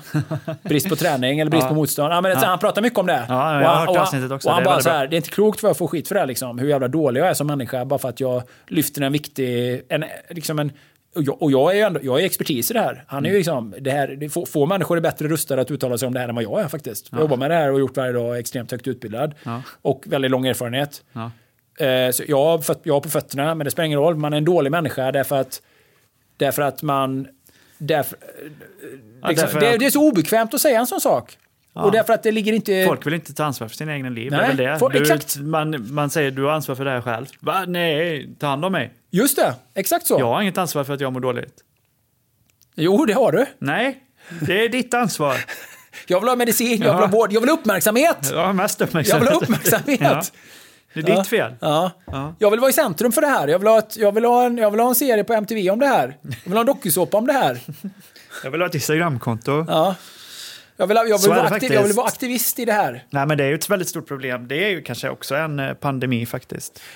Men samtidigt så tror jag ju att det idag finns fog för att säga att många går in i riktiga kliniska psykiska sjukdomar på grund av just corona, instängning och isolering och så vidare. Alltså att vi ser en ökning av de på riktigt psykiska problem. Inte bara så här psykiskt dåligt mående, livet är lite kämpigt nu och jag... Nej, det finns väl alla färger på den skalan med. Jag såg ju någon film häromdagen med någon som var riktigt kliniskt deprimerad på grund av kraven som han tyckte att samhället ställde på honom. Liksom. Att han var tvungen att bli bättre och bättre för att ha något människovärde. Så att det finns ju ett spektrum, men väldigt många problem är ju kanske också icke-problem. Vi ska prata om David Eberhardt om det, men poängen är liksom att det är lätt att bli utmålad som en dålig, empatilös människa för att man lyfter... Bara diskuterar en samhällsfråga. Mm. Och hela det här avsnittet har ju varit ett exempel på det här stan. Just att det är lätt att man är inte snäll, man är inte lydig, man är inte foglig. Man är ingen god människa. Nej. Och egentligen allting bygger på att så här, du har ju inte lobotomerat din hjärna. Nu tänker du lite för mycket. Nu tänker du lite för svåra tankar. Nu tänker du sådana tankar som är lite svåra för oss andra att acceptera och ta in. Kan inte du bara acceptera att det är som det är, Jonas? Ja, kan inte du bara acceptera nu och bara vara snäll? Ja, eller kan inte du bara acceptera den gängse uppfattningen i den här frågan? Eller typ så här, vi andra vuxna har ju redan pratat om det här och vi har ju kommit överens om att så här är läget. Vi är här på sanningsministeriet. Vi har faktiskt pratat om det här redan. Ja. Vi har kommit överens om hur det verkligen är. Sluta älta, Jonas. Sluta hålla på och prata och tänka så mycket kring det här. Det blir så himla dålig stämning. Mm. Och den klassiken också. Typ att inte väcka oro. Eller så här... Eller så här, du är jättedum nu för att de som lyssnar på det här blir faktiskt jätteledsna. Mm. Och det är allvarligt. Och det måste du ta, typ så här, your typ så här, ta ansvar nu. Ta ansvar nu. Dina tankar har kränkt deras känslor. Precis. Ja, och det är den där är väl den riktiga epidemin. Någonstans intellektets förkylning. Ja, det är väl en av alla epidemier då, som vi omges av konstant faktiskt. Ja. Ja. Ett jätteelakt avsnitt då på alla sätt och vis. Vi har varit ganska dåliga. Vi har låtit våra dåliga människor här har vi varit då och låtit det genomlysa hela avsnittet då, men ändå Koltings nakna sanning avsnitt 305. Vi sprider ondskan. Men också varit för egen del ganska terapeutiskt och skönt. Som en ventil har det varit, Niklas, att få prata med dig. Ja, men som alltid, sitta här är väldigt... speciellt i dessa restriktionstider är ju det helt underbart faktiskt. Ja, verkligen. Att få känna mellan det maniska, det städandet, sorterandet, nappflaskdiskandet, det ändlösa putsandet, fejandet, jagandet, hastlandet. Du har ju ändå mobbande barn att skrika på där du bor. Hos mig finns det bara tysta tallar att titta på. Ja, men jag tror de också värde. Nej, ja. Jo, de har ett värde i värde i ett öppet samhälle. Nej, men i ett stängt samhälle där jag inte får träffa någon annan så blir de mitt fängelse. Men de kanske är värda en skopa ovett också. Tallarna, ja. Ja, men växt på fel plats och på fel sätt. De har inte hållit ute. Är de ISO-certifierade dina tallar där? Det tror jag inte. Det är otroligt. Jag har en bild från min slalomstav. Något certified by ISO standards står det på den. Jag har aldrig sett innan. Att man skryter med att man inte är ISO. Ja, nej. Eller not according to ISO 9002. Jag vet faktiskt inte alls vad det är, men jag ska vara ärlig. Den så konstig standard. Jag vet inte. Jag har inte ISO-certifierat mig själv än. Har du inte det? Ja, men det kanske kommer. Men ja, nej, jag vet inte. Tallarna har väl säkert, de dryper väl säkert av ondska de också, såklart. De har väl döljt någonting, om inte annat. Men ska vi känna oss klara med veckans avsnitt, tycker du? Det gör vi, och inför nästa avsnitt kommer vi återkomma med en vi skickar ut en fråga till våra sociala kanaler när vi går på nästa avsnitt, och då kommer vi att gå in lite mer i den fortsätta lite grann på det här mer då med ätandet och köttätandet och fettförbränning, och prata lite mer om ketogenkost. Jag har ju suttit här några gånger under sändningen här och blåst i den här mätaren. Mm. Vad mäter den? Den mäter... Sans och balans. Ja, sans och balans. Den mäter ondskan i min utandning. Den mäter hur god jag är som människa. Det är godhetsmätaren. Den jag såg att jag lyste grönt. Det måste successivt. Bra, det betyder att den är redo att mäta. Ah, okay. Värdena har blivit sämre och sämre under podden här. Du andas ur. Du har en utandning av gifter, säger den här mätaren till mig. Nej, men den mäter ketonkroppar. Den heter Ace Track. Ja. Ah.